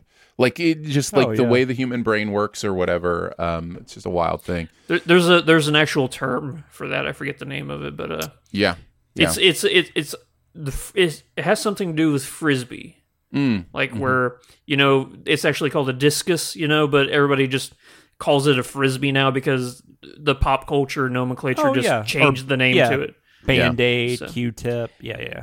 yeah, Yeah, exactly. Uh, my number. Okay. Uh, oh, go ahead. I was gonna say so. Who who I was gonna ask who's gonna go next. Yeah, so. I'll go next. I'll go next. Uh, my number five is a Hitchcock movie, uh, Shadow of a Doubt. Uh, is what I have at Oh, I number five. think about this. This Uh, is my favorite Hitchcock film. Go on. I think it qualifies. I think this is. I, I absolutely, absolutely. it is definitely a showdown movie between the Charlies, right? It's Charlie Yeah. versus Charlie, and it comes to a head at the end. And um, I this is such a great movie, and it Mhm. is one of those Hitchcock movies that I think is underseen for whatever reason, maybe because it's a little older. Um, but it is high quality stuff. So if you haven't checked out Shadow of a Doubt, uh, you've got Teresa Wright uh, as young Charlie, and you've got Joseph Cotten as Uncle Charlie, and um, both doing incredible, incredible stuff. some some of my, some of my favorite stuff in this is just the family conversations around the dinner table, and it's just this is just this is a really great movie, uh, front to back. No, so this is yeah. my this is my favorite Hitchcock. I kind of hate that it is sometimes though because everybody's always like, you know, that's Hitchcock's favorite of his movies, right? I'm like, yeah, that's not why.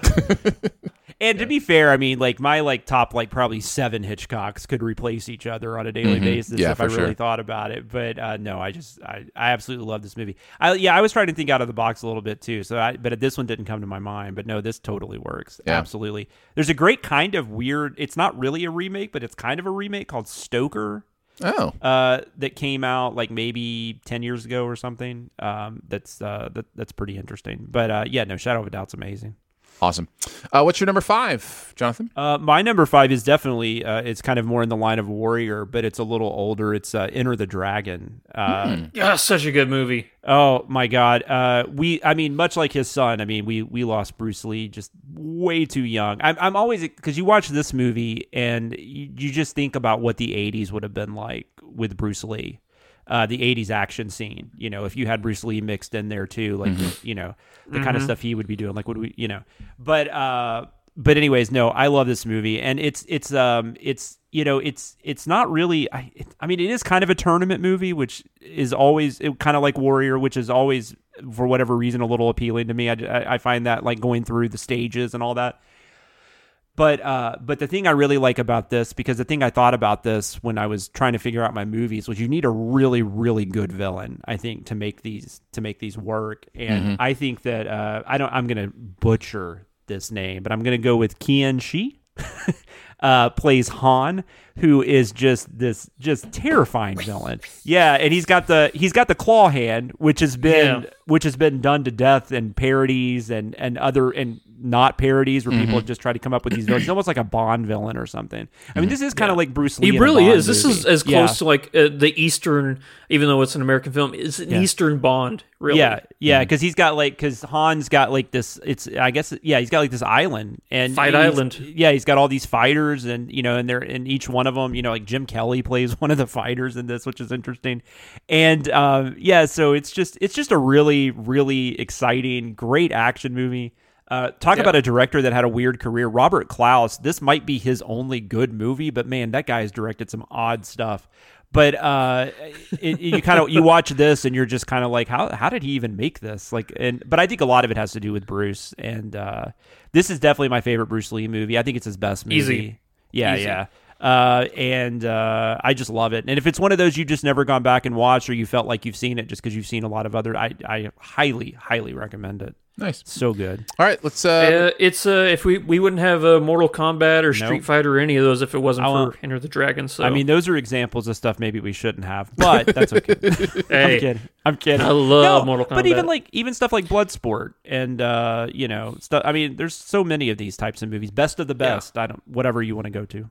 yes, but Yeah. does it have a song that's like "Enter the Dragon"? Dun, dun, dun, dun, Unfortunately, dun, no. dun, dun, This is, this is 1973. They Uh, that. all right, let's get into our number fours. Um, Yep. kick us off. So this is where I have the Lion King. Oh, okay. All right. Ah. Yeah.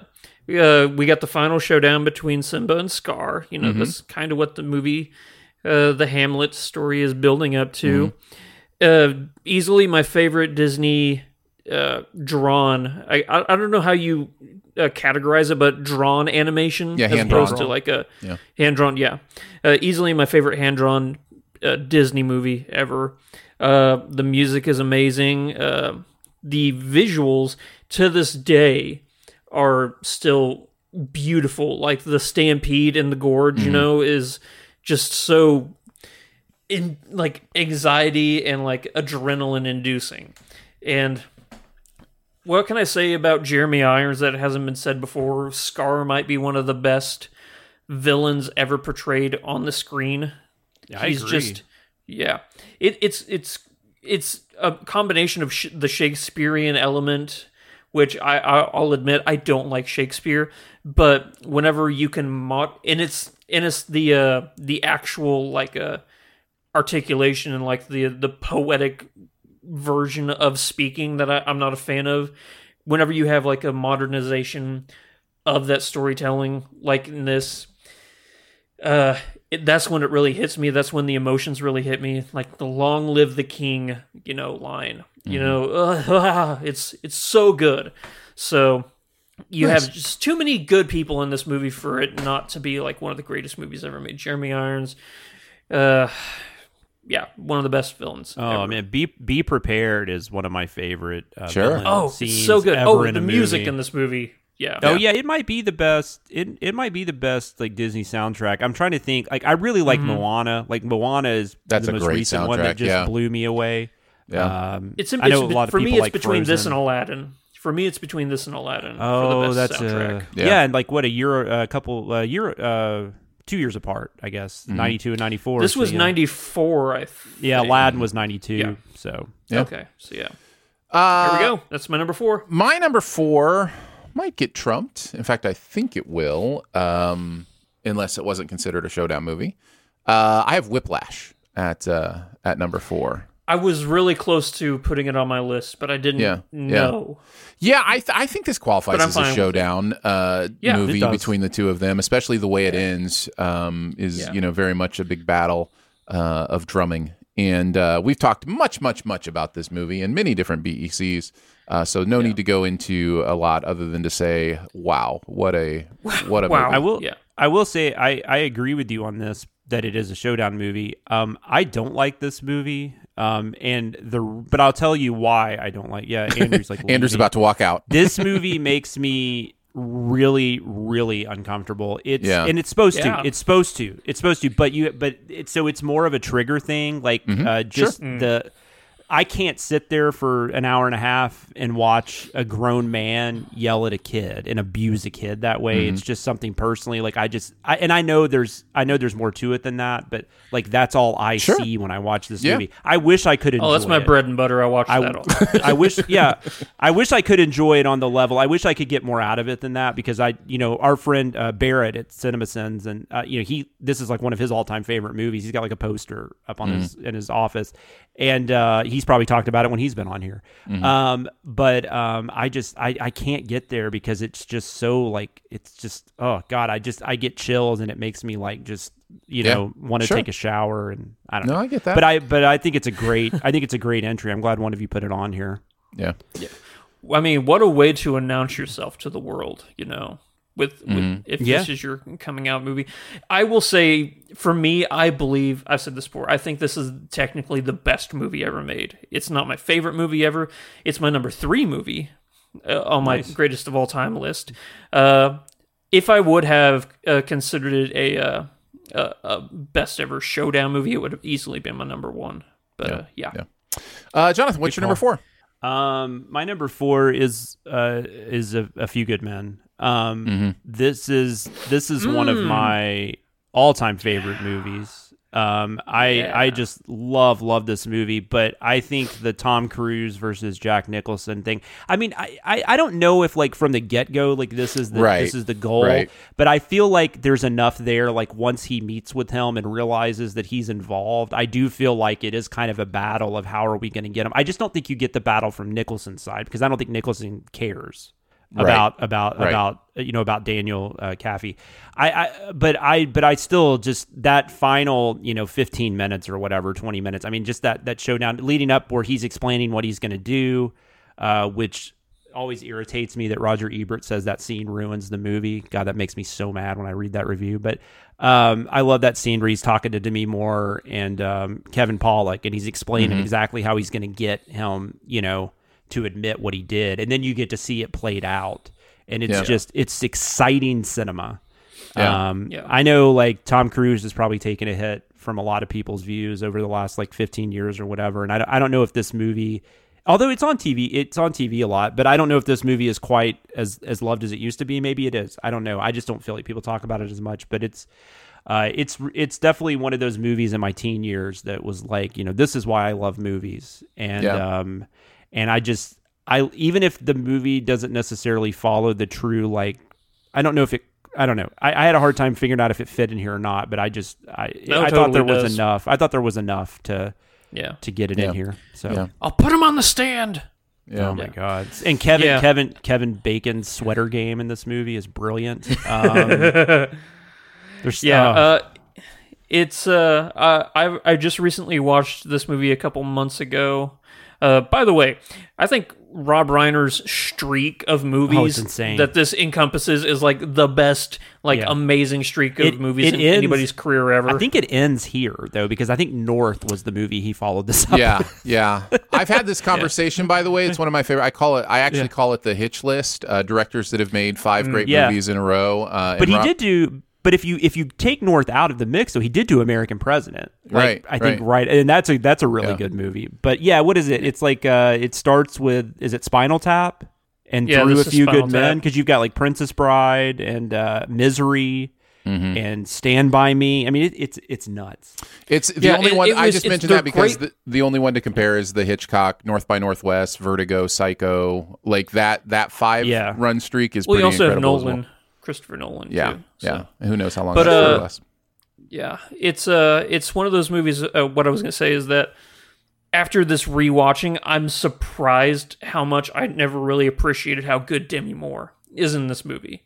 Like whenever I watched this movie originally, you know, I always go back to thinking, you know, Tom Cruise and Jack Nicholson, and you know, and just Rob Reiner in general. But this last time, I really noticed and really appreciated just how good she is. No, yeah, she's movie. great. Yeah. She's great. Uh, she Yeah. she's she's one of those. I think she's gotten kind of lost in the conversation because she kind of became more of a you know divorcing Bruce Willis and then you know married Ashton Kutcher, and I, I think that kind of became more of what she was known for.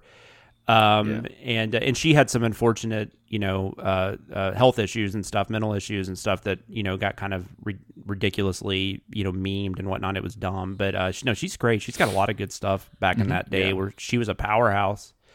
Um, but yeah, I just, I just that final scene. There's so many things you get something different out of it every time. Like I love, like Kevin Bacon. Like I love his reaction after you know, uh, you know, uh, Nicholson says the line, or you know, I, you know, you're, you know, you're right, I did. Yeah. And Kevin, and he's just like, Kaffee has to be like Jack. like, come on, man. Like, what are you gonna do? Yeah. Uh, oh, it's so good. It's chilling. so good. Love Kevin it. Bacon does a lot of those roles. I remember we are watching Frost Nixon whenever he was the uh Love that movie. yeah. I, oh, it's a great movie. But whenever he's Nixon's, I guess, uh, PR rep Yeah. for the uh, for the interviews, and whenever uh, Nixon says, uh, whenever president uh, does something, it's not illegal. It just cuts to Kevin Bacon. He's like, oh crap, like he knows. Yeah. yeah. All right, let's uh let's head into our number threes. Uh, what do you got, All Andrew? right. Uh, this might surprise people that I have this lower than what a lot of people would. Uh, this is where I have Rocky. Oh, nice. Is it going to get trumped by anybody? Nope. Well, Okay. I, I, yeah, no, not. I mean, no, not really. Uh, go on. I'll explain that in a couple picks. sure. Uh, it's uh, oh, you have a different Rocky higher, Yeah. maybe. Yeah. Yeah. I get that. Yeah, I get that. Rocky Two is one of those. If that's the one you're thinking of, then. But anyway, uh, or Ivan Drago. But uh, I the th- crazy thing about Rocky is I just uh, I looked this up the other day. It's a two-hour movie with eight and a half minutes of boxing. Yeah. Isn't that crazy? Yeah. Mm-hmm. It's like an actual. That's all the boxing. The rest of it is character development, character motivation, setting up. You know the environment that Philadelphia just becomes this character, and the relationships that are built to where the the boxing element of this movie is not only secondary, but it might even be tertiary, and in like how important it is. Because even after the fight, you have all these people running up to Rocky who, you know, trying to get his in, uh, um, getting him for an interview because he he went the distance and stuff. But all he's like, Adrian, because that is the most important part of this movie. Uh, it's it's easily one of my favorite fight movies ever made. It, it's just one of my favorite movies ever made. It's I did I don't know if I've ever told you I've done the Rocky Run in Philadelphia Nice. where you actually do the whole like yeah uh it's horrible it's truly horrible Too much. Too much. yeah Uh, i did i did the rocky run slash walk slash crawl Yeah. Uh, My number three is in. By the way, all my top five are in like my top forty of all time. Um, Oh, but, uh, same. So, but- so they're all Top 100 So least, they're all yeah. Pixar. I, I'm sorry. yes, yes, they're Yeah. all Pixar, especially this one. Uh, my number, my number three is one I don't know that I'm on an island of thinking it's a great movie. I think people think it's a great movie, but I don't often hear it in like best of lists and that kind of thing. But I have The Revenant uh, at number three. Um, very interesting I- yeah that totally works yeah, no, it is absolutely a showdown movie, and it Yeah. you know ends with an incredible showdown. Um, I think this movie, on a movie making level, is one of the best movies ever made. And then beyond that, I think the performances are great. I think you know what's happening here. The fact that he chose to shoot in only natural light for this movie blows my mind.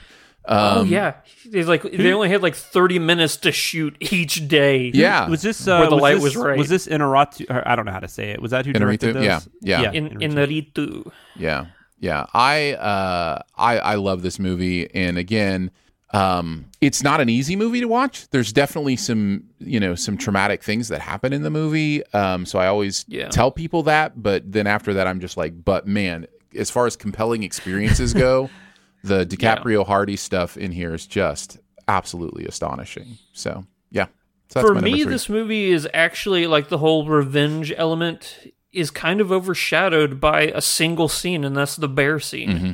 Yeah. you know like i think that's the scene everybody comes back to when in reality it's such i mean it's the inciting incident but it's so Mm-hmm. Visceral and shocking that it's the only thing that i really think about when this movie is brought Sure. up I totally understand. but I that. totally agree. This movie is 100% uh, a uh, revenge film, like a showdown movie, and Yeah. it's just a brilliant movie in general. Yep, So, I love it. yeah. Um, Jonathan, what do you got at number three? Uh, my number three is a movie that kind of gets over. I think it gets overshadowed by because it was released in 1995, the same year as Braveheart. So I think Braveheart has really overshadowed this movie, but I think it's outstanding, and that's Rob Roy. I almost think Rob Roy. Hmm. Rob might Roy's so be- good. I might even like Rob Roy better than I do Braveheart. In fact, I know I do. I don't know if I don't know if I think it's better, but I it's definitely more enjoyable for me. Um, Tim Roth.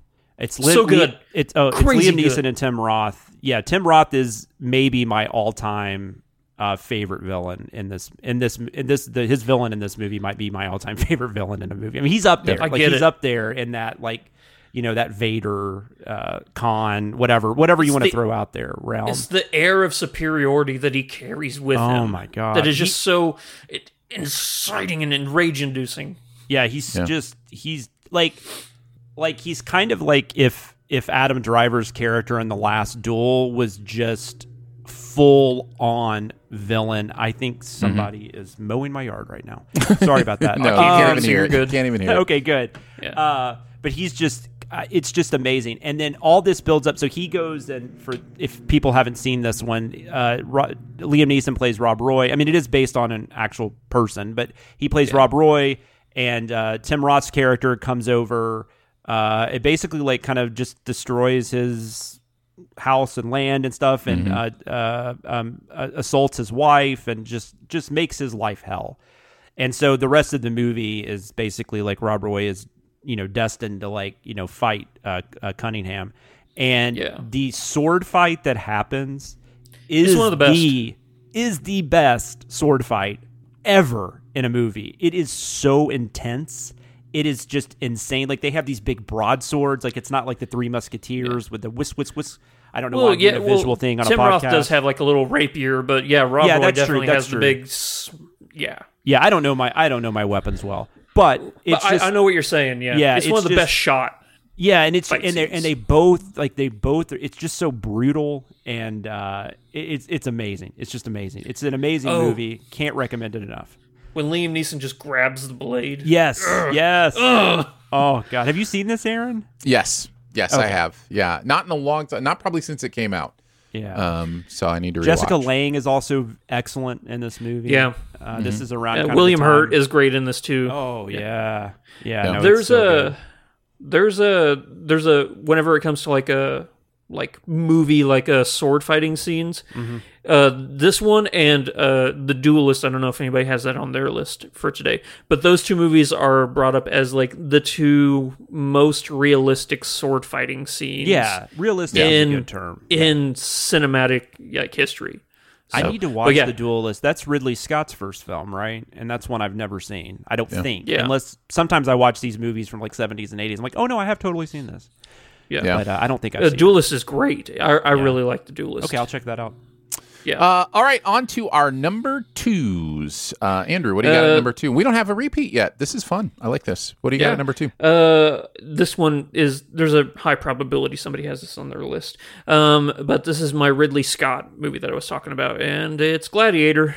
Nice. You I didn't trumpet? have that on my list. No, Oh, yeah. I have it The, in my uh, honorable mentions, but yeah. mm, I haven't watched it Uh, in a long time, so but I, I I can totally see this being on the list. Yeah. The the the final encounter between Commodus and Maximus is just stellar. Ridley Scott does, and I think that this is also brought up well in The Duelist, is he has a way of kind of the same thing that Stephen King does in his movies, where villains in some of Ridley Scott movies are so just overtly, unquestionably evil that it's that some people might say, well, there's not a lot of layers to this character. Like it, they're not making me. There's no sympathy level for this character. Like, like in uh, for this movie, it, Commodus is just so insanely evil that Joaquin Phoenix just gives an incredibly stellar performance. But uh, you know, the story of Maximus, the uh, the fall from grace, the you know, the rising from the ashes. It's uh, it, it's very biblical in a way, uh, and it's just gorgeous too. That's another thing. Uh, Ridley Scott can make some of the most gorgeous, beautiful, like just cinematic spectacles that you've ever seen. Yeah, it's one of the greatest movies of all time. Yeah, good choice. Good choice. I I love it. I just like I said, it's been it's probably been 15 years since I've seen it, but no, I I, Mm. I love this movie. This movie's great. yeah. Yeah. Uh, my number Aaron. two, my number two is probably my biggest stretch uh, to fit the category. I do think it works. In my mind, it definitely does. Revenge Um, of the Nerds. Revenge of the Nerds is my number two. Um, no, uh, The Truman Show is what I have at number two. I really do see this as a Truman versus Christof uh, m- movie, and it really does result in a showdown at the end. Uh, you know, who's going to uh, persevere, and uh, Truman does. Um, so, yeah, I've talked about this movie a lot.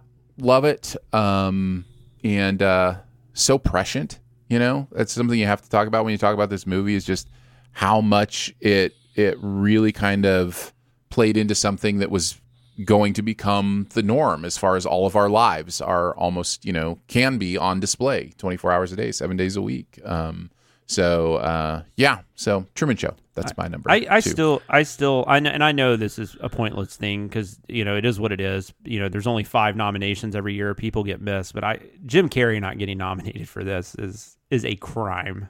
Like, and I think Ed Harris got nominated. I think, I, think, he I might think he have. did too. yeah i think he might But have. Jim Carrey didn't, and it's just it. It's always just killed me. Like Yeah. I, I don't even remember who won that year. That was '98, but uh, but man, how many God, I love this nominations did Carrey get? Because he had some. He had some. Did he ever get a nomination? Did he get a nomination for Man on the Moon? An Oscar?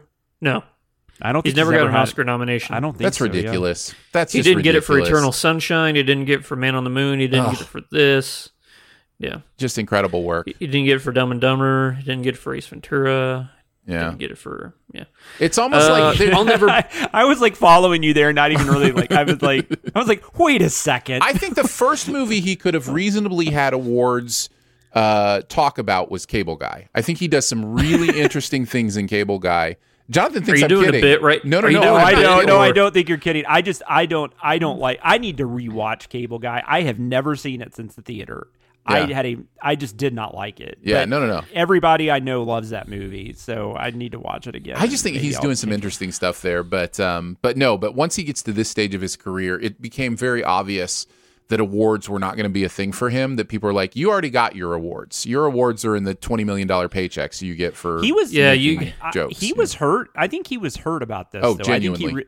if I remember, yeah. Okay, okay, that's what I thought. Yeah, I, I think it really impacted and and it, that back to back with the Man on the Moon thing, where he just lost himself in that character. Mm-hmm. There's a great documentary, by the way, if you haven't seen it, called Jim and Andy, Oh, uh, that, that kind of that uh, that goes over this stuff. But the back to back combination of not getting any awards nominations, even though it was something some a validation that he really did want, and losing himself in that character, I think really, really, he's had a lot of recovery uh, to to do oh, on I'm that sure. stuff. So and that yeah. that's a movie where I'm not a huge like the movie itself is is fine, but Mhm. he's Yeah. he's excellent in it. I mean, he becomes Andy Kaufman in a way. He really that does, I don't think anyone else could. So Yeah. Yeah. Uh, what do you got at number two, uh, Jonathan?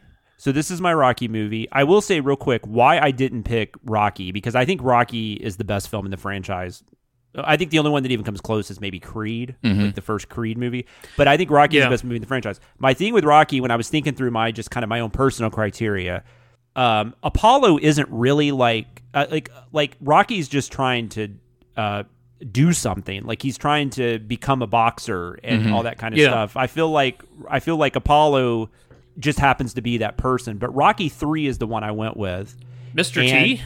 Yeah, I almost went with Rocky four, but the reason I went with Rocky, Rocky three, four. reason I reason I went with Rocky three though is because I think Clubber Lang is a better villain than Drago. I, I think Clubber Lang is such a great villain, and Clubber Lang is really the one that's wanting to duel with Rocky. Rocky Right. doesn't really want to have anything to do with him, so I think that's an interesting dynamic. Because I Mm. mean, that one of those early scenes is you know Clubber Lang pulling up and just you know shouting at Rocky like, "Why won't you fight me? You need to fight me," and all that kind of stuff. And then of course you deal with you know um, um, Mickey's death, which Oh, really yeah. gets Rocky on the path and all that kind of stuff. Which I know Rocky and Rocky Four just kind of repeats that. I my personal favorite in the franchise is Rocky Four. Uh, this and the first That's the best. like Re- that's the best revenge. Like Yeah. out, out of all the Rocky movies. Yeah, but I but he, but I but I just I don't know. This one for some reason hit me harder with what we were talking about, and I think a lot of it has to do just with Mr. T and the Clubber Lang character. I just think he's such a, you know, I just think he's a really really just kind of kind of scary uh, villain because he's just so like uh, animalistic and just like so. Um, I don't know. He's just so like uh, it's all just. Uh, I'm trying to think Primal. of the word. Yeah, he's just very primal. It's just you know, it's very much just driven. Like he just wants to pound the crap out of Rocky. Mhm. Uh, Drago's a little more like I just don't think in Rocky Four it doesn't really matter that it's Rocky. Like I, they just want Drago to come over and they want him to beat the best, and the best happens to be Rocky. Right. Uh, whereas I think Clubber Lang really wants Rocky. Like he thinks Rocky's fake. He thinks he's you know he doesn't think he's nearly as good, and we find out in the first fight he's not. Um, And then you have the he's got to rebuild himself, and the training with Apollo is so good, and that relationship gets cemented and makes it so much sadder in the fourth one Mhm. uh, when Yeah. Apollo dies. So yeah, this this just felt like the the one I should put in there. Nice. Also, But I don't Rocky think you can go 3 wrong with any of them.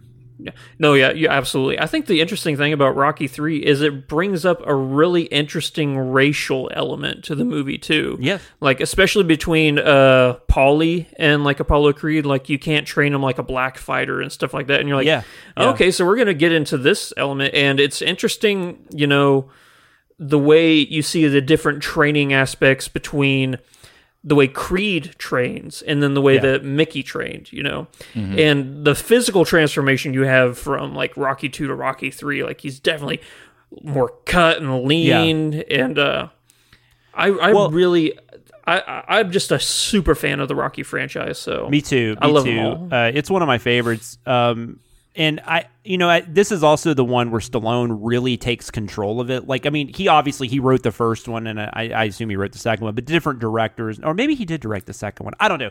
This just feels like. I mean, this is this is 1983, and then For you this know- one? and then just two years later, you get Rocky Four and Rambo: First Blood Part Two released in the same year. So I Mhm. mean, this is Stallone getting to that peak, and uh, I, I think that's part of it too. Is just Stallone becoming a movie star and This stuff is like that. 82, It's- yeah. Nice. eighty-two. That's right. Yeah, Nice. Is Uh, this the one that has uh Hulk Hogan as Thunder Yes. Lips in it too? Yes, Yeah. yes. Okay. Nice. Yeah. Nice.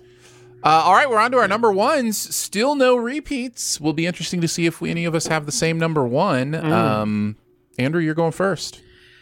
Uh, I'm gonna go with a little Scorsese film starring Leonardo DiCaprio, of course, and Daniel Day Lewis. I'm gonna go with Gangs of New York. Ah, nice. Yeah. Uh, yeah, Bill the Butcher, one of the best villains ever. Es- It, whenever you're talking about Daniel Day Lewis, you, you know you're going to be talking about one of the greatest performances of all time. That's just that's what he does. He doesn't do anything less than perfection. Mhm. Uh, I love how uh, r- how immersive uh, that this turn of the century New York is, and how well you know brought to life it is. The this is definitely a, a final showdown movie, but it's also like an amazing revenge story. This actually feels a lot more Shakespearean than uh, than a lot of movies that uh, I, I I can think of that are actually Shakespeare. like this has like pure Hamlet written all over it. You know, Mhm. uh, Cameron Diaz is amazing. Leo's amazing. Uh, yeah, it's it's it's one of my favorite movies of all time. It's like in my top twenty. Nice. Uh, long, very long movie. So uh, if don't start watching it unless you have the time to finish it. Um, and if you want to see what the real uh, uh, Greatest Showman, what's his name? Freaking. Hmm? Who- What are we talking about? Greatest? No, not Hugh Jackman. The actual character of. Uh, oh, Barnum, P.T. yeah, Barnum. P.T. Barnum. You want to see the real P.T. Barnum? Watch Gangs of New York. Yeah. There you go. So, there you go. yeah. Doesn't break out into song in that one though. So No, No, this he was does interestingly enough. I don't know if you remember this, Andrew, but when I did, uh, when you guys did the whatever, you, what do you call that? With the like, I name like three movies, and you have to pick the one that I didn't see, or I Oh, I hadn't uh, you're Yeah, uh, List of you're, Shame uh, game. List of List Shame, of Shame, game. yeah. And Gangs of New York was one of mine that I hadn't seen. I've seen it since, and yeah, I loved it. It's great. nice. yeah, absolutely love it. Aaron, My got? number one is The Prestige.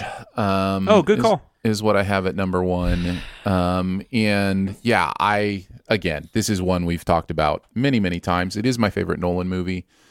Um, I just think it's such. It's the thing that I always go back to is of all his movies, he plays with different elements of magic. You know, whether it be time or whatever. In this one, it is Yeah. the most explicit on the screen, and yet is also somehow uh, the most metaphorical. You know, there's there's this beautiful thing about filmmaking in his movies and how it is magic, and he just lays it all out here uh, on the page and somehow interweaves it into this incredibly compelling, fascinating, surprising story. So, yeah, Can I tell you why I didn't put this movie on my list? sure. Because uh, if I if I'm remembering when I read the email t- Mhm. talking about this, it was talking about a final showdown between Right. characters. Right. But I It's a think fair that point. in this movie, it's very you know, it's the the inciting incident is at the very beginning, and then the rest of the movie is just a competition It's a fair point. between them. Yeah, that's a So- that's, that's a fair point. I can I can see But that. I don't begrudge you at all for Yeah. like I'm never going to be mad for anybody mentioning the prestige. Oh yeah. like, and I know So- I'm not as high on Nolan as a lot of people with some of his films, but I'm I'm with you on this one. I, I this one's amazing. Like I, I I think my problems with Nolan in some of his films where I, I think structurally I. I think structurally he has some issues sometimes and stuff like that, but I, I think he nails it here. I think everything about this movie is pretty perfect. This or Interstellar uh, Mhm. is my favorite film of his. I go back and forth, yeah. but Nice. uh, yeah, no, it's amazing. All right, what do you got at number one, Jonathan? Man, this was when you when I first read the email of what we were doing. This was the first movie that came to my mind. I think this is like the ultimate showdown movie, and it is High Noon. Yeah. um, I I I just I love this movie. I have a lot of nostalgia for it. With uh, it was a movie that my dad and I watched a lot together. Which I, I think I think I don't think I'll be the only uh, son who has that who has that uh, story. Uh, but uh, Gary Cooper uh, plays Grace uh, Kelly.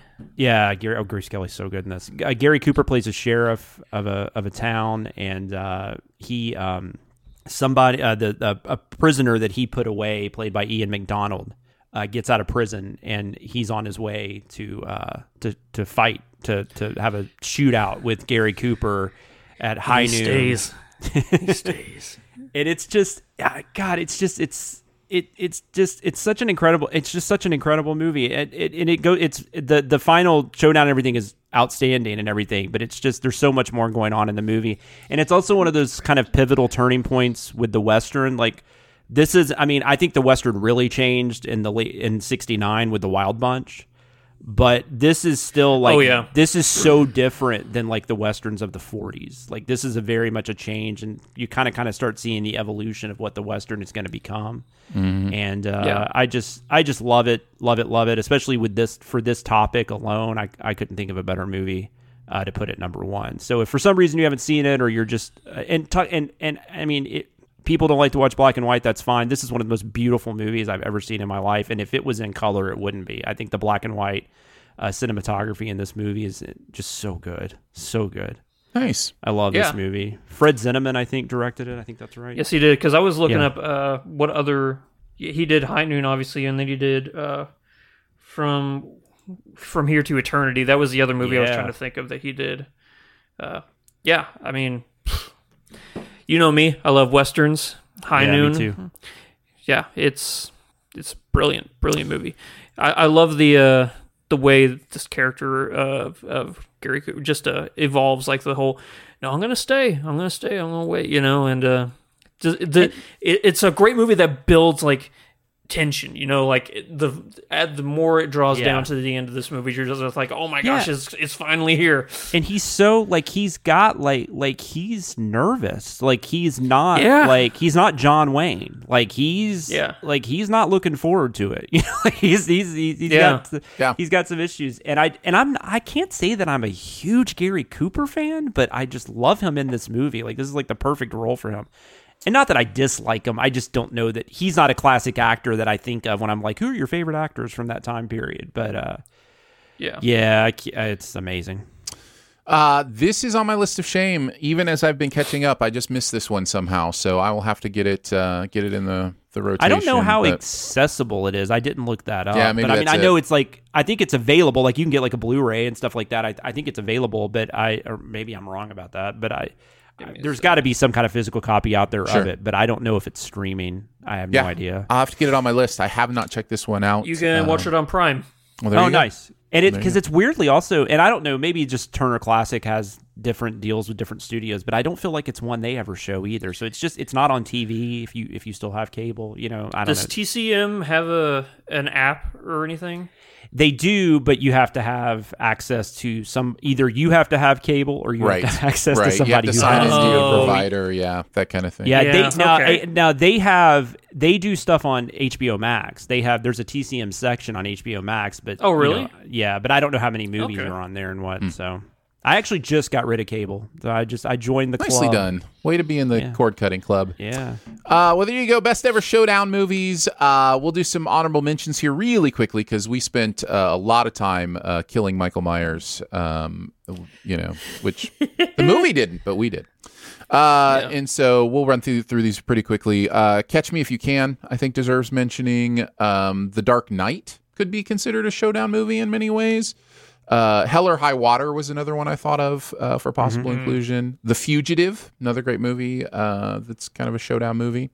Uh, Phantom Thread, interestingly enough, I think fits this uh, category. Um, love that movie. And Still need to see it. It's and on my uh, and Three Ten to Yuma is uh, Oh God! Another yeah. really good I one mean, that here, would be like maybe after High Noon, like kind of the western. Yeah. The original or the remake, which I was talking about the remake, but yeah, No, but, I yeah. know, but I'm just saying either way that that story. Yeah. I guess Uh, the showdown wouldn't be with uh, Russell Crowe. It'd be with uh, Charlie, Mhm. which is uh, Ben Foster's character. I guess. Right. Yeah. Yep. Yeah. Okay. Yeah. I'll buy it. Yeah. I mean, I love Three Ten to Yuma, so please talk Yeah. more about it. Did you guys have any others you wanted to mention before we move on? I figured that this was going to be such a you know broad uh, like range of movies that we would go ahead and mention a whole bunch anyway. So I didn't really bother Yeah. with the list. I was I was kind of surprised Empire Strikes Back didn't get on either one of yours. yeah, I just I didn't quite feel like it it fit the Nah. category, but it, it does. You're I'm right. kind I of mean, in the it- same. I'm kind of in the same boat. I think that's I have it as an honorable mention, but Mhm. uh, and and maybe it wouldn't have made the top five anyways if I hadn't. But but yeah, that was kind of my thinking. There was a couple like that. Like I was trying to think of a Bond movie because I'm such a huge fan Mhm, of that sure. franchise. But really, the only one, the only one that really really works specifically for this is Man with the Golden Gun, and that is terrible. So there was no way I was putting that on there. Yeah. Although I, think love Skyfall Christopher was Lee. a pretty good showdown movie. Yeah, from I, from Russia with Love, I, I actually saw that on some lists. Like I kind of looked up like what other people thought, like what were showdown movies for a lot Mhm. of people, and I would see From Russia with Love on there. I don't know that I kind of buy it because I don't know that it matters that it's Bond, but Mhm. Yeah. um, I, I tried to th- actually oddly enough we mentioned Halloween Kills, which didn't end up being one, but I was thinking about slasher films. I was mostly Mhm. thinking about like Nightmare on Elm Street and Halloween, but once again, like if you take those movies for what they are at that time, I mean, there's really no intent. Like like it doesn't matter that it's Nancy. That Freddy's just trying to kill everybody. Mhm. So, Right. but I do find Nightmare on Elm Street interesting in the fact that like I love Nancy as a final girl because once she once she realizes what's going on, she goes in full like I'm going to figure this out. I'm going to you know I'm going to go do some research and I'm going to figure out how to stop them and all that kind of stuff. So it's really it's really interesting. One I saw on a lot of lists that I have never seen, unfortunately. And I don't know if you've seen this, Andrew, because you're such a Western fan. But Once Upon a Time in the West, I saw that mentioned a ton. It So I thought it was worth mentioning. It's my second favorite western ever. Nice. Would you consider that like a showdown movie? Yeah, Okay. hundred percent. And So- uh, if I would have thought of it, it would have been, it would have been on here. Yeah, And there, then, uh, there are a but lot yeah. like that. Yeah. Yeah, and then Three O'clock High, which is actually basically a remake of High Noon, but it's set in high school in the '80s, uh, is a pretty interesting movie. It's about like basically Oh, like nice. a, a a guy a guy ticks off a bully, and uh, and the bully's like, you know, we're gonna fight at three o'clock, and it's just all building up to that. Um, and it's it's it's kind of fun. It's under the radar. I think they did just, did just do a Blu-ray release, so I think it's getting Yeah. a little more attention. Um, and then I was also trying to think if like Jaws or like something like that was. I finally I decided it- that, but, you I finally decided it wasn't. Uh, just because uh, you know it's a it's a it's an animal, right? I mean, the animal is not does not have revenge. Although although the Jaws sequels now might count Yeah. because they decided to create I would actually, weird weird framework. I could see including something like um, what was the Blake Lively one that I liked that not a lot of people did. Something Um, deep. yeah, What was nah, that called? what Oh, I that? can't think of what that was called either. But you know the one I'm talking about. That is kind of a showdown movie because that that Yeah. shark has intent. Like that is Yeah, yeah, definitely yeah. you know. No, so, that one that would is a be duel more- between them. Oh, the Yeah. shallows. The That would, shallows. uh, yeah, yeah, yeah. That's what it is. That would be more so than Jaws, I think, because I even thought about like Predator Mhm. and like Aliens, but I just, in the grand scheme of things, like I said, I kind of got, I was trying to think of where it, it mattered to both people, right. Yeah. that they were facing yeah, exactly. each other. Exactly. you know, yeah, so- totally. Well, there you go. Best ever showdown movies. Let's move into our buried treasure. Uh, Jonathan, you are the guest, so you get to finish us off. I will start us off. Uh, and I'll just mention this quickly, but uh, second season of The Morning Show is out on Apple TV Plus. Uh, I Hmm. don't know if you checked out the first season. My wife is literally watching this right now. That's hilarious. Uh, I am really digging this second season. I enjoyed the first season for what it was.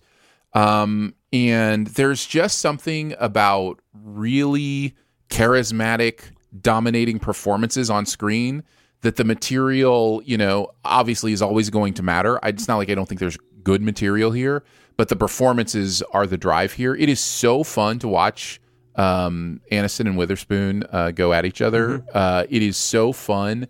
Um, the, I, I just I'm having a really good time with this show and very interested in this second season as it progresses.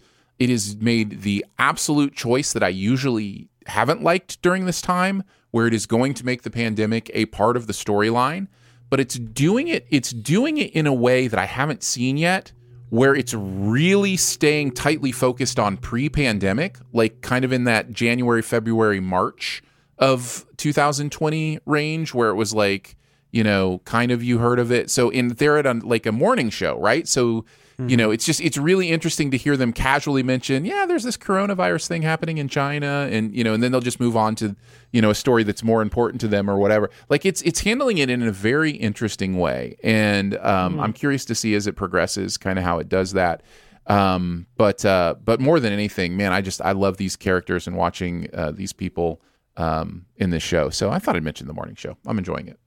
Cool. Um, Andrew, what about you? Well, Aaron, as you know, I am going through the years of my list of shame, and we are going to go all the way back to the year 1990 when the Hubble telescope was launched into space. Germany became a full nation again. Paula Abdul danced with a cartoon cat in Opposites Attract, and I turned four. And the little ditty of a film was released called Edward Scissorhands. Nice. Wow, nice. Do not let it be said that I am willing to, that I'm not willing to, you know, watch directors that I'm not a fan of just to knock stuff off my list because, as everybody knows, I'm not a big Tim Burton fan. So, what did I think of this movie? It's fine. It's okay. Aw. Yeah. I mean, I really I think that the message of this movie is beautiful and important. The uh the championing of the thing that makes you different can be your most, you know, amazing asset. Uh, being normal it isn't always as as it's cracked up to be. Uh, using that thing that makes you special to, uh, you know, make the world a more beautiful place is great. I love all of that. It's just I don't. I'm not a fan of uh, Tim Burton's style as its style. You know, it's it's fine. I think that you know. Uh, uh, Johnny Depp is doing great work here, you know, no, unquestionably he's doing great work. But other than Big Fish, I can't really think of a Tim Burton. Oh, and Batman, the first Batman movie, because I think that his style just was very comical anyway, you know. So I think that Batman just kind of works. But uh, yeah, Big Fish is the only one of his movies that I love. So I know this this and Frankenweenie was like one of his first movies that he ever did.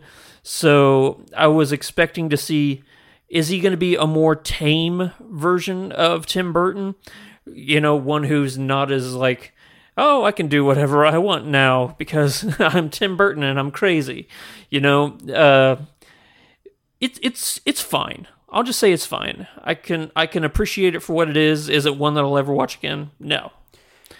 It's it's interesting though because oh I'm sorry I, did I interrupt you? I'm done. Oh, it's interesting though because this was his this was his follow up to Batman. So this was his fourth uh, this was his fourth feature film. So he had Oh, done he I had thought done he Pee- did this right after Frankenweenie. No, Pee Wee's. he did Pee Wee's Big Adventure, he did Beetlejuice, and then he did Batman, and then he did this before, and then he did Batman Returns after this. But um, I didn't like this as a kid. I, I and I think a lot of it had to do with the fact that I loved Pee Wee, Beetlejuice, and Batman so much, and this was just very different. Uh, so I know this is a nostalgia thing because I love this movie now. I, I came to this Mm. as an adult. I rewatched it and just fell in love with it. I love his suburbia. Like I think his suburbia. I mean, it's Yeah. very fantastical and goofy, but like you know, as someone who's lived in the suburbs for the majority of his life, lives in the suburbs now. Um, it's not like it's it's broad and it's like overly uh, comical the way that he does the characters and stuff, but there's a lot of truth in there. Like, Yeah. and and it, it's kind of scary. Like, actually, like how close to reality like that that suburban aesthetic is. Um, Yeah. And so I don't know. I and I just I love Depp's great. I think I think this might be why this is one of Winona Ryder. I think her best performances. Anthony Michael Hall, who was so terrible at Halloween Kills, is actually He's an amazing villain. Yeah, he's a He's a great really villain. good He's a great villain. Yeah. Um, I don't know. Yeah. There's just something I could do without like the the people wanting to like have sex with them. Like that's weird. I think, but um, Oh, uh, what's her name? it's the something it's Kelly, the- I think. Yeah, it's the lady from uh, Kathy Baker. Maybe is that Kathy? Baker. That's who it is. Yeah. uh, from Picket Fences and stuff. She's really funny, but uh, yeah, no, I love this movie. But I, I know what you're saying. I, if you're not a Tim Burton fan, I mean, this is this is very like this and Batman Returns back to back are the most Tim Burton-y movies that have ever Tim Burton. I think. Yeah. Yeah. Yeah. It's fine. Yeah. Yeah. So that's my. All right, John. Yeah, what do you got, What you Jonathan? got? So let's talk about a horror franchise that's actually doing like interesting things. Uh, I wanted to talk about the new TV series on Syfy and USA, and that is Chucky. Um, I, I got to tell you, I'm probably more of a fan of the Child's Play franchise, especially as I get older and you know go back and watch some of these. I've become even a bigger fan for a lot of reasons. I think one of the interesting things about this franchise, though, is that Don Mancini, with the exception of the remake, um, Don Mancini has been involved in every film. He's written them all. Um, he's directed the last few, and he is the one heading up this uh, TV series. I and and I I don't know. I, I've only seen the first episode, and I'm not saying it blew me away. And I and but it's really interesting because you're like, how are they going to make a like a TV show, you know, out of out of a killer doll, you know, franchise? And I don't know where it's going to go. And I know we're going to get into. I know this is going to tie into the franchise some because there are actors from the like Jennifer Tilly's going to be on this show, Alex Vincent's going to be on the show, and they're going to have a lot of actors from the film. I think Fiona Dourif, Brad Dourif's daughter, is on the show. Uh, but I think Don Mancini being involved is what makes this because that just doesn't happen, right? These writers don't stay with the franchises, especially franchises that are now. There's been uh, seven, eight. If there's, I think seven child technic like Child's Play films, not including that remake from a few years ago. Um, and now this TV show. Uh, the setting I think is really interesting because it's a it's a it's a middle school setting. These are like seventh graders or eighth graders or something, and it's dealing with um, the it's dealing with um, bullying. Uh, seems to be a pretty big focus on this show, which I think is is really interesting. Don Mancini, I don't know all about his past. I do know though that he's um, he he's a he's a gay man who uh, has talked uh, plenty about you know uh, getting breaks in the industry and stuff and how you know he has been ostracized and things like that like in the past and uh, he definitely plays that up in a lot of these movies. Like you typically have characters that are, are facing it, it doesn't necessarily have to be that they're homosexual or anything but although i do that is definitely a, a subject matter uh, focused on in this show. But it's just that it's just you know they're ostracized for whatever reason. Mhm. There- there's something they have a disability or you know he he definitely he definitely uh, lays into that uh, and I, and I think it's really interesting. And um he's doing that in this show which I find fascinating. I really like this lead character. And I'm just I don't know. I'm just I'm just I'm just fascinated this became a show I'm curious where it's going to go and I liked the first episode so I thought I would mention it Nice. I don't know I don't think it's really streaming because it's Syfy is Syfy is in is um is NBC, but it's not on Peacock because I checked. I found it on Syfy has their own streaming thing where you have to watch commercials and stuff, and you can watch it like the day after it airs. But Okay. um, but yeah, no, it's good stuff. You said it was also on USA. It's also on USA. Yeah, Oh, there you go. Are it was Brad? Was he always the original voice of Chucky? Or he is. Was He's he, he, yeah. He's and he still is. He's still doing okay. it, and that that's I the other Mark Hamill thing. was the only time somebody else did it. Then. Correct, correct. Yeah, and Brad. I never saw is- that one. Yeah, it, it was okay, but uh, but it just it was just universal. Like, hey, we're gonna make another Child's Play movie, and we're not gonna let anybody else be involved. It was weird. Uh, Brad Dourif is the other reason I think this franchise is done as well as it has for me because he's he's such a great voice. He's got such a distinctive voice, and he gives so much character to this Mm-hmm. really silly character of Chucky. Uh, I mean, this should not work. Like, this should absolutely not work at all. But it, but it does in weird ways. Like the first Child's Play is genuinely like suspenseful. Like uh, Tom Holland directs It it. ruined and- it ruined my uh, ruined my childhood. Just like it was Not gonna intended. Yep, just yeah, But, just as uh, intended. yeah, so yeah, so if any of that sounds interesting, definitely check out Chucky. Well, there you go. That is Chucky on Syfy Network or USA. Uh, Edward Scissors uh, Scissorhands is Hulu. is streaming on Hulu, and uh, the Morning Show on Apple TV Plus. Uh, well, we did it, guys. We accomplished a podcast. Uh, this is a new thing called podcasting. We managed to do one.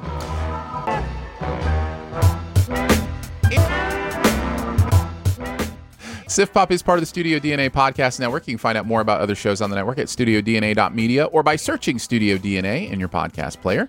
Huge thanks to Andrew for hanging out today. Thank you, buddy. Uh, big thanks to Phil for producing the audio and video show. Thanks, Phil. Uh, thanks to Drew for doing some visuals for the live stream. Yeah, buddy. And thank you to Jonathan Watkins for hanging out with us you. and bringing all the Halloween knowledge. Uh, anything you want to promote? Anywhere you want to send people, Jonathan? I mean, I'm on Twitter. I might lose my handle after people hear my review of Halloween Kills, but right now it's uh, at Sam Loomis 13. Uh, and um, yeah, I'm on Letterboxd. You can just look me up. I actually did for I, mean, I don't know if it's really promoting, but just for fun, I did a I fi- I made a list of my hundred favorite horror movies and uh, and put that on Mm. Letterboxd. So uh, and shared that on Twitter and stuff. So if you want to check that out, uh, it's on there. And uh, I also, obviously, I, I'm a writer uh, along with Aaron and stuff for uh, Cinema Sins, TV Sins, all the all the fun Sin stuff. And we do a podcast together uh, every week called Behind the Sins, which is a lot of fun. So check it out. There you go. Uh, also, thank you to our SIFTPOP members for making SIFTPOP a real thing. You can find out more info on all the perks and the fun at patreon.com sh- slash SIFTPOP. Uh, lots of ways to connect with the podcast. You can leave a comment, a rating, or a review at Apple Podcasts or wherever you listen. And if you'd like to email us, that is feedback at SIFTPOP.com. Feedback at siftpop.com. And finally, if you're having a good time, your movie loving friends will probably like the show too. So make sure you let them know about it and that listening is much easier than, well, killing Michael Myers, apparently. We will be back next week. Uh, we will have Dune and probably the French Dispatch. So a couple big hitters next week, and we will see you then.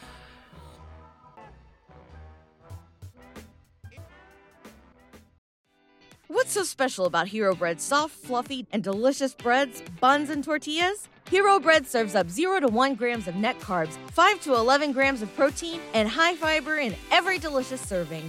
Made with natural ingredients, Hero Bread supports gut health, promotes weight management, and helps maintain blood sugar. Hero also drops other limited edition ultra low net carb goodies like rich flaky croissants and buttery brioche slider rolls. Head to hero.co to shop today. As humans, we're naturally driven by the search for better. But when it comes to hiring, the best way to search for a candidate isn't to search at all. Don't search, match with Indeed. When I was looking to hire someone, it was so slow and overwhelming.